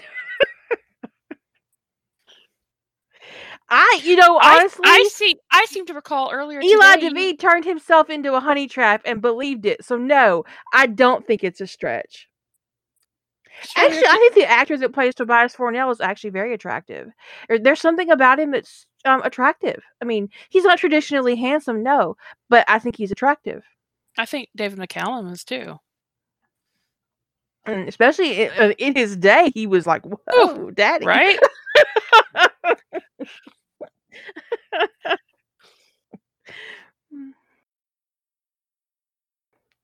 but Tobias, as a character, he's got a good sense of humor. Um, he is um, strong. He's a good father. He's a caring father. He uh, he's open emotionally. Um, I find all that very attractive. And for the record, I totally ship him and Gibbs. yeah, I do too. I do too. I mean, I wouldn't want to write a story focusing on them, but um, like where they're the main characters. But I wouldn't. I would never have a problem with them being a background pairing. In um, I just think. Well, I mean, I would, it'd have to be a short. I just think I would don't wouldn't. Actually, I think it's like my head canon that eventually Tobias and Gibbs are gonna um retire together mm-hmm. and live like two grumpy old men the rest of their lives on a boat. I don't mind the idea of of Tobias Fornell being supportive of Tony and them like being friends behind the scene. I don't mind that tr- kind of sort of mini trope, but I do find that a lot of times I see it. It's like will be Tony. Um, you know, in the I, I'm gonna nope out instantly if Tony's Woobified. I don't care who's who he's who's turning him into giant man baby. Um, but I've read a couple stories where there's good interaction between the two of them. Well, Fornell, Fornell and uh, Fornell and Gibbs are prime candidates for a wish baby. Prime candidates. But one of the most vexing canon elements for me about NCIS, oh, as an overall thing, is how we well we talked about they don't let the characters grow; they keep them caricatures. But we're supposed to believe that Tony is is a really good senior field agent, and yet who's been with Gibbs, who's handpicked by Gibbs, and yet his he had a career stall of epic proportions. And what does it say about his character that he is more interested in being on Gibbs' team? And actually, all of them were. They were so invested in their in dynamics that they were willing to lie and commit crimes for each other. Doesn't actually say anything good about these characters. But I agree. I agree, Hurst. It's supposed to be a sign of his loyalty, except that then what they're saying about what my point is, what does that say about his character? That he is loyal to Gibbs over the job he's there, that the duty he has sworn to to fulfill. That doesn't actually say anything good about him. The thing is, is that blind loyalty is an obscenity. It is, and also because it was one sided. Oh yeah, absolutely, it was one sided. And what it was basically is there was Gibbs, and then there was everybody else. They were all loyal to Gibbs and not loyal to each other. Right. Yeah, Gibbs was an epic back- career stall for Tony. that career stall with Tony is very similar circumstance to what happens with Riker on Star Trek Next Generation, where he comes in um, as a rising star as Picard's first officer. Um, but because of how long the show lasted, um, when he had a chance for promotion, he didn't take it. He couldn't take it because he would be off the show. He wouldn't be on the Enterprise anymore, right? They couldn't give him his own ship, so he had to feel conflicted about um, um leaving the Enterprise. Um, more than once. And then eventually, like in the movies, he gets his own ship. Eventually, you know. Um that only lasted seven years. If you look at what happens um with Tony, it's it's much longer because they're trying to stretch this out um and keep his character in place as long as they can because that's the dynamic of their show. And that cost them Michael Weatherly. This is when they could have moved Gibbs up into a a different role, um, and let Weatherly have um, well have you know have DiNozzo have the team, and then Gibbs be overseeing the you know like what's that role you have rep, um um, um Wepler in in um DiNozzo? Special agent in charge. So Most field Yeah. offices have a special agent in charge of the field office, so um, it's weird. The uh, that's another thing that's very strange about NCIS canon is the level of involvement the director has directly with the investigations. Like they don't have an entire agency to run. he should be a little bit busier than he is. Now, NCIS, you know, in real life, NCIS is a flatter structure than, say, the FBI, but it's because it's smaller, right? But it is not that flat. It is not team leads reporting directly to the director. That doesn't make any sense. I think Michael Weatherly left. Was it the end of season 13 or was it the end of season 14 that he left? I want to say it's 13, but you guys me. So let's say it's season 13. Um, that was 15 years in that position. It'd actually be hard for him to get another job at that point because people be like, so you actually don't have any actual leadership skills, right? Right? Is that where, where what we infer from this? You're really good at being Gibbs number two. I'm not sure that that's a selling point. Right. So if he left in season 13, then it's 15 years. So it's just it's just it's just bizarre. It's a long time to go without any kind of promotion. That that implies actually a, a level of incompetence Yeah. it- or it- it- lack of ambition. yeah. Gibbs actually probably is too old for field work. Um the canon age they gave him, yes. Um Unless they've moved it again. oh, I'm sure they did. Um I make him 12 years I always write him 12 years older than Tony. Partly to reconcile the fact that he should be out of the field, which would make him currently No, that doesn't make sense. 68 I think. You said 58? 68. 68. His ass should definitely not still be in the field. In in in that's in my timeline. Now, uh, canon makes him older than that.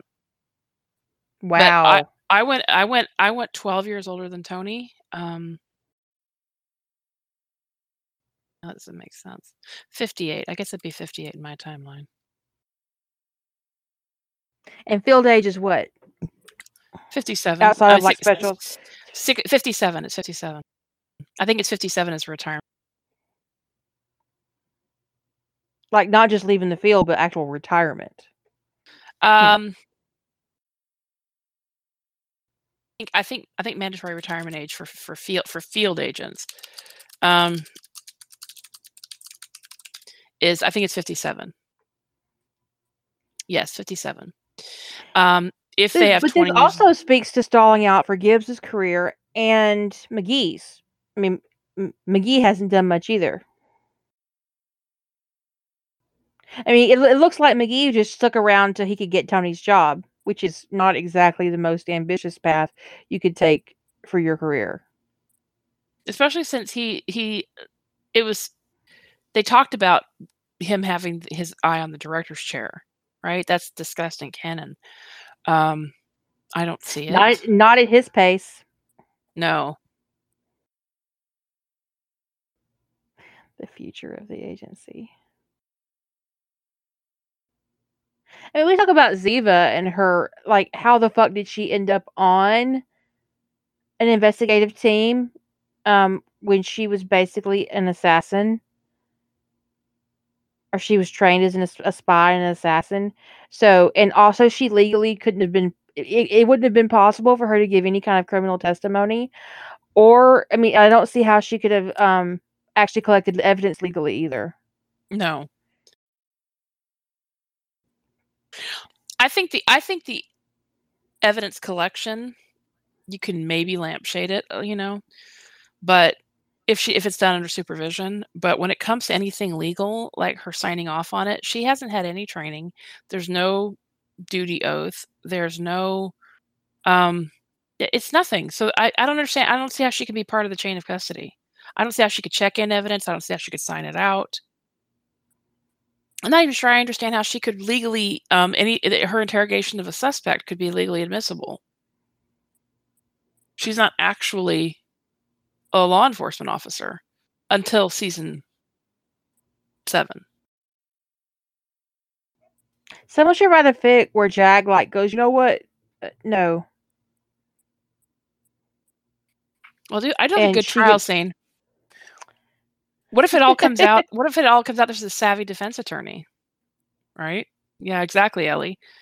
Um, there's a savvy defense attorney that really looks at the team makeup. That that did the maybe one of the one of the defendant makes a comment about um, the lady from Israel, and the defense attorney goes, "Excuse me," and he looks into the team and he realizes that one of the agents who was critically involved with the evidence handling and processing, and even interrogating this the his client is an off is an officer of Mossad. And he's like, oh, and he's not even going to bring that up until they're on the stand.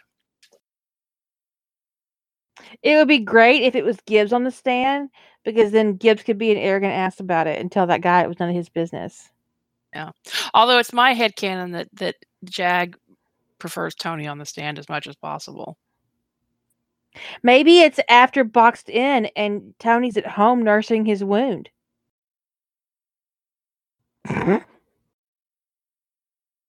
What if it was that doc supervisor that sold out, sold them out in that episode? And it's his defense attorney. Because the doc supervisor, of the guy who was actually with the, you know, collaborating with terrorists, um, not somebody you want to get off in the case, but he knew exactly he had interacted with Gibbs, and so he had information about who was in the box. Although Ziva didn't actually do any processing of evidence or anything in that case. No, but she did discharge her weapon at American citizens. Is she allowed to do that? That's a good question. I'm asking for a friend. Is she allowed to carry a weapon? Yeah, it's it's it's true. If the defense attorney calls, um, whoever the defense attorney calls to testify, gets somebody pointed out that if Jag or the defense attorney, if, if the defense attorney calls whoever, be it Gibbs or Ziva or whoever as a witness, Jag doesn't get to deny that. But it's, but I would imagine very rarely do the defense attorneys m- try to pick which one of the NCIS agents is. So, um, if the if the defense attorney wanted Gibbs on the stand to question him, Gibbs would, you know, they would definitely call him, but it's definitely my headcanon that Jag prefers Tony on the stand. That if it's if they're not getting getting somebody by name, that they're going to ask for Tony. That Tony prefers, that Jag prefers the person who's not going to tell the defense attorney, you know, to fuck off. Um, or I imagine that Gibbs is like the worst um witness ever. I don't think even the defense attorney would actually want Gibbs on the stand most of the time because Gibbs will be like Gibbs has the kind of personality that jurors would probably like. I mean, trying to and when and if he tells, well, this you know, this guy was a you know, this guy killed this guy, and he has the kind of pro- force of personality that oh, hey, if he says that he killed him, then he must have. He's a nightmare. Yeah. For for the person that they could rattle to get information about Ziva, they could either call Ziva directly because she'd be arrogant enough if they asked if the defense attorney asked her questions like, um, under what authority uh, are you, you know, handling evidence for NCIS? What training did you take? She'd be arrogant enough to think that her answers, her the truth was sufficient. But I do think I agree. I do think that if the defense attorney wanted somebody they could rattle, they would call McGee. Yeah. but it wouldn't solve it wouldn't stop them from they'd probably ultimately have to call the director to the stand because they'd have to ask the question of somebody who could answer it under what authority is she handling evidence what training has she had and nobody on the team outside of gibbs is competent to answer that question and if they wouldn't and even to some degree the question even is above gibbs gibbs head right because he didn't pick her. Jenny did. So Jenny would have to answer for that. Right. Or Vance if, if Vance was the one in place when the when the when the whole thing went down. Now wasn't Ziva actually a probationary agent during Boxed In? no no she wasn't Okay. a probationary agent until season seven Okay. Okay. So she came she finished her year of probation sometime in season 8. Cuz she couldn't become an agent. I don't remember what episode cuz they have the episode where she becomes a US citizen in season 7 and then in she'd be a year on probation from she'd then have to go to FLETC and then she'd have a year of probation after that. So it's sometime in the fall or winter, early winter that she would have ended her probation. Yeah, right. Right, Ellie. Because yeah, it's so easy to become a, to get your citizenship pushed, which she hadn't even that was something that came up. Advanced daddy issues. But it could be and see that could be a really snarky moment, right? So it's like Tony could go to Ziva and go, you know, now that you're a US citizen, when you send information to Mossad, it's treason. You know that, right? I just want to be sure that you understand the situation because I was never really down with them Actually, I would think that would be a real sticking point for literally anybody that yeah, okay, so they go and rescue her, right? Which they didn't even know they were rescuing they thought she was dead. They bring her back and she's her re- she's going to get rewarded for lying to them and and stealing classified material. That's what they're going to do? Realistically, that's when Tony should. I mean, it, even if uh, out of all of it, if he's still there at that point, which I don't think is realistic at all, actually, but if he's still there, that's when he should have left. Yes. If he gets all the way through, you know, going to to Israel and then rescuing her silly ass because her daddy um, got tired of her and sacrificed her um, and left her for dead. Um, it would seem to me that at that point, um, Tony was like, would be like, no, actually, um, I'm glad she's alive, but no. I'm mostly glad she's alive, but no. Okay, eventually I'll be happy that she's not dead. Also, no.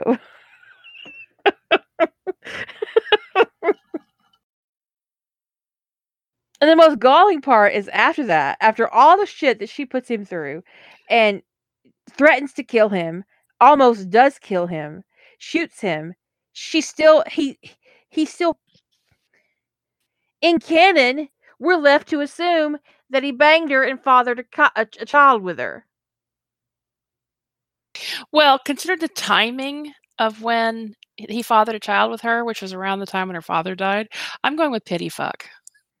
Oh, really? Yeah, I mean, sympathy fuck, you know, I don't know.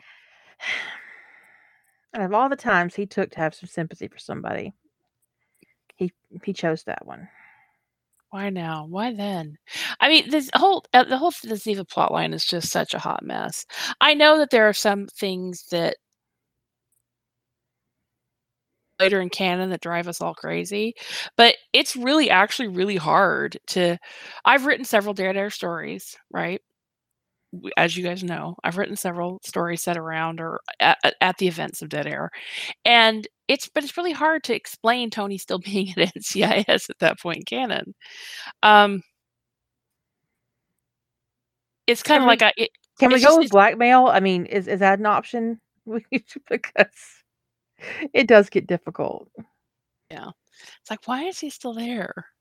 And what's really and actually when I read a story where somebody gives Tony a really supportive um like really supportive people close to him actively, right? Not like just I wrote him in Catalyst, he and John McGarrett are kind of loosely in touch. They exchange emails and stuff, but this isn't somebody who's involved in his life on a day-to-day basis. But if you give him somebody like that's involved in his life on a day-to-day basis that he's talking to all the time, he's got a wide circle of friends who love and support him, and you're setting your story in season 8, 9, 10, it's like, uh how how how does he how, I don't understand cuz it's it's uh, the only way I can explain Tony still being there is that he's he's sacrificed everything in his life to work at NCIS to the point that he has nothing but that. And when you're getting all your is validation from one place, super it's really sad. It is sad, but it's really hard to let it go when you get all your validation from work, right? And so I think that that's what's going on with him is he's getting all of his validation from that, and he's also getting what limit what what family dynamic he has is coming from that team. So that's the way I explain it. But when you when you remove that as an issue, when he's not getting his validation from work, when he his family is outside of the job, why the fuck is he still there? I mean, unless you want to write him um slowly but surely. Yeah, but deep undercover doesn't work because he couldn't be psychologically speaking. He could not be undercover that long. It it it doesn't fly. No. There'd have to be a purpose. And here see when you put somebody undercover for that length of time, if you're going to do it, there has to be a really compelling reason. Like this is the only person that we could get into this cartel. We can't we can't get anybody else in their place and we can't pull them out because we don't have what we need yet, okay? But what in the world well, let's say you've got season eight, Tony. What in the world could he still be doing undercover for that long? I mean, what what event hasn't turned over already? Right? Is he there for Gibbs? Is he there watching What's Gibbs? Why are they investing? Um, why are they investing a a full man resource to just go after Gibbs? Because it can't have been Tom Morrow that he went undercover for. If it was, Tom Morrow's gone. Was he there to investigate Jenny? If so, she's dead. Is it to is it for the Ziva situation? Why the hell didn't they do something about her sooner if he was there for her? Is it for Vance? Well, what was he undercover for prior to Vance?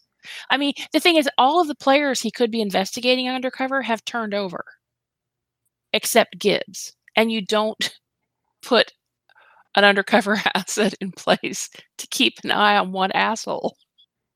It's just, I mean, because you don't have to, because Gibbs is arrogant as fuck. I don't think you really need to invest that kind of manpower in um, getting into Gibbs's um, secrets because he'll tell you, given enough Yeah. room, right. and he tell you to go fuck yourself if you don't like it. Right. Actually, I don't think it's as logical as anything canon did because canon was canon made cheap shots and and yeah, sometimes they contradict themselves and stuff. But Tony being a long term undercover asset that's not actually investigating anything uh, is a little little more nonsensical than I think. Yeah, he's not even being hoarded out properly in that idea. Yeah, except uh, it, it's just a, psychologically it doesn't make sense. Somebody who's undercover for that length of time doesn't even know who they are anymore. He's not going to be able to maintain any sense of self if he's undercover for eight, nine, ten years. It's just the thing is, if you want Tony to be undercover, set your fucking story in season two or season one. Setting it in season eight or nine or ten, it's just it's crazy cakes. But you also have to change the canon circumstances of him joining NCIS if you have him um undercover in um the first season. Um because I don't see how he could be undercover if Gibbs recruited him. Unless he's approached during FLETC and um is recruited then, but then why him specifically? Is it about Gibbs? Is it about Morrow? Someone said up above that he and there's one story where he's a marine um working undercover at NCIS. Um Does the Marines have the ability to investigate NCIS like that? Is that in their authority? Because no, it doesn't seem likely. especially Not- since NCIS investigates Marines, not the other way around. I mean, I think it might be interesting to see an NCIS agent in uh, undercover as a Marine. Yeah. we've seen um it happen with um uh, NCIS LA um I'm actually, by the way, I'm actually writing that. That's how Tony and Rampart meet in the short that I was working on before Rough Trade started. yay. Is Tony's undercover as a Marine? I'm not mad.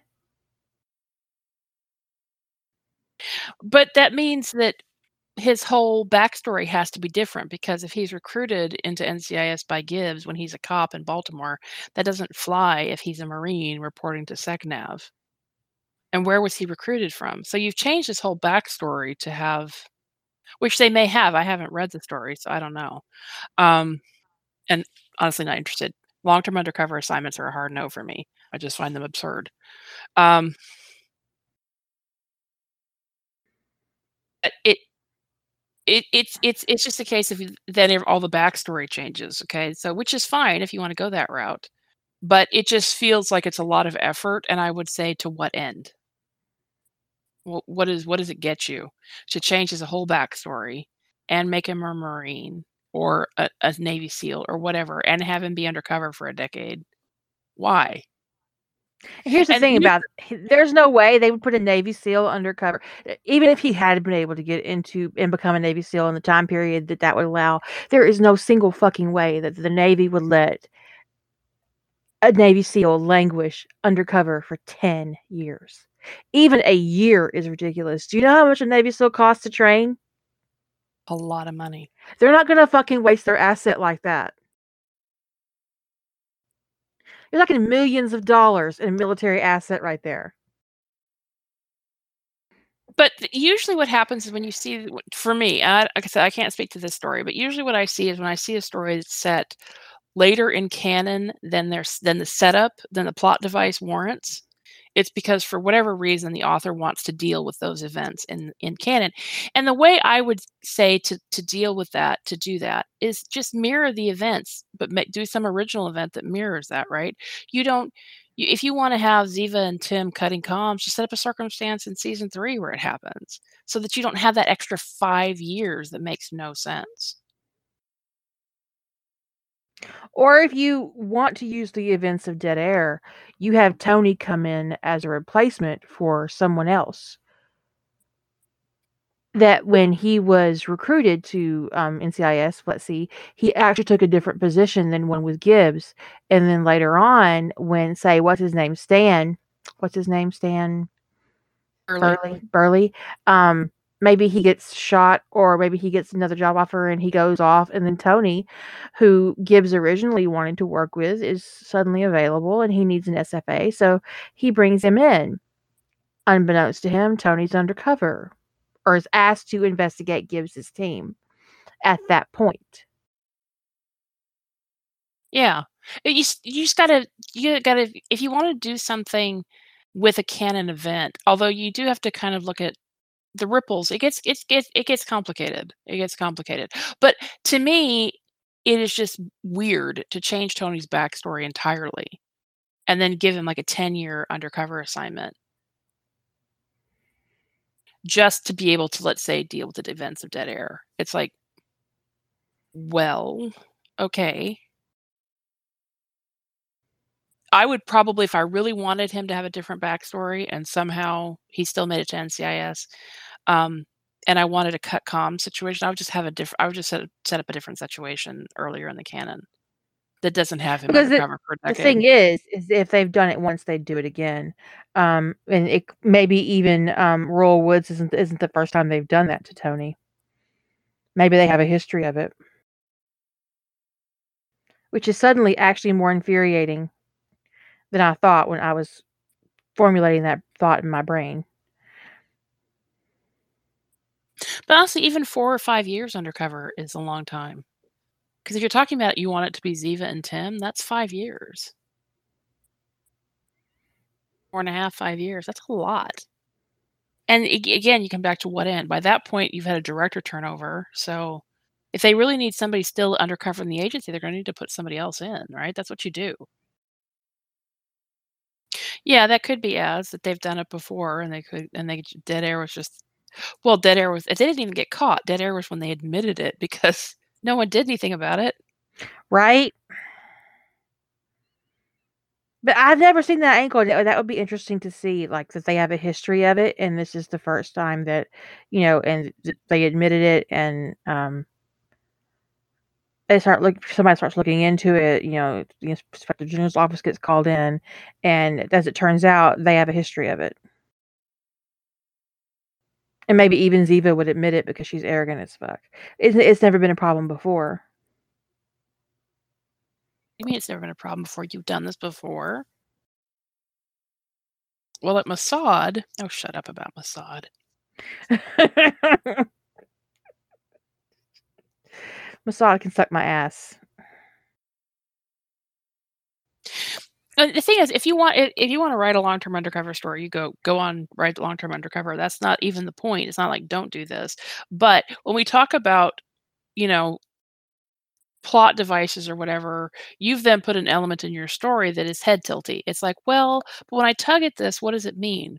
What is Tony still doing there? Does nobody care about the psychological impact of being undercover for that long? i mean the And mental also- exhaustion would be unreal Yeah. Imagine being on. On. Like you know how when you have to fake you're in a good mood? And it's like you have to do it for 45 minutes to an hour because you don't really want to deal with everybody else's responses to your terrible mood. So and then by the time you get finished with it you're fucking exhausted. You're completely peopled out. Now imagine doing that pretty much every single fucking day for 10 years. Yeah. Because Now, going also- undercover means he has a he has a different name, he has a different background, he has a different set of parents. His personality may or may not be the same. He's hiding skills. He's probably learned skills for this identity. Um and he is on basically 24/7 for 10 years. The person he used to be would no longer exist.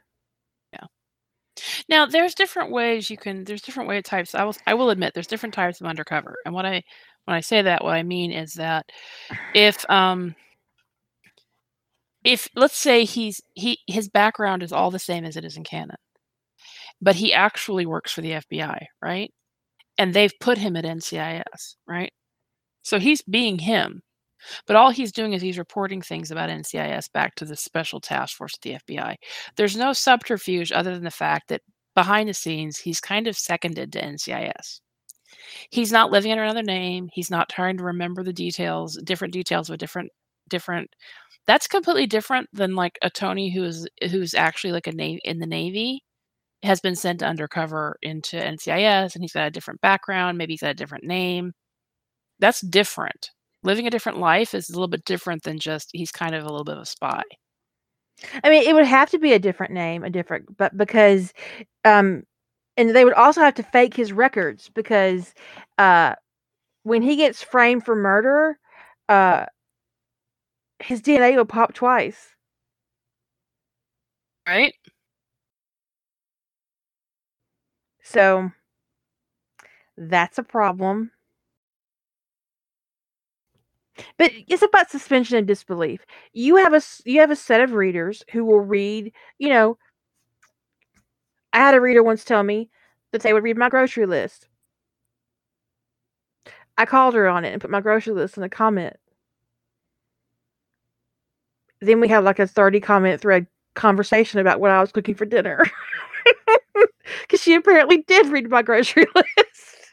So you do have readers that will read whatever you put out. But then you have other readers will be like, nah, dog. That's not how that works.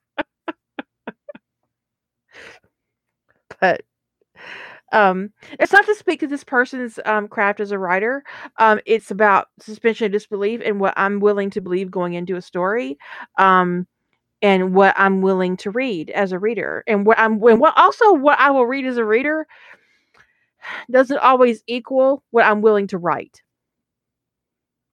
sometimes i read some cra- some just plain ass crazy shit that i would not write myself I'm just saying. There's a whole thing on fanfiction.net that if you don't label your story no slash, that people who um, don't read slash will come in and bash the shit out of your story um, for not listing it as no slash. This is an AO3 story. Oh, okay. Wow. Wow. It's Whatever. So suspension of disbelief issues aside, I, I wouldn't. I. Fanfiction.net doesn't have very good. They didn't used to, you know, they didn't have very good mechanisms to really convey pairing. Um, but when you've got an obviously het pairing, um, obviously, and on AO3, when you also have the little, you know, category icon that it's it's het, and yet it's tagged for no slash. like you're kidding, you're kidding. Um, yeah. well, you whatever. yeah, they they definitely cut their um, teeth on fanfiction.net. That is no joke. Um, which is sad and pitiful. Uh, but speaking of suspension and disbelief, um, actually, I have a story to tell you guys, but I'll tell you off the podcast. Um, but um, I think we're going on two and a half hours, so I think we're pretty good on this. If there's anything else you specifically want to talk about, Not me. No, I'm good. okay. Well, I want to go ahead. I, I think we'll we'll lose a good half hour because we did have some long silences. Yeah. we we probably did have some very thoughtful scientists silences this time. Um, I want to thank everybody for stay for being here and chatting with us during this podcast. Um, we miss you when we do conversations without you because it's really weird to say goodnight to nobody. So we're very glad you're here, and I hope you have a great evening and a fantastic weekend. And say good night, Julie. Good night, everyone.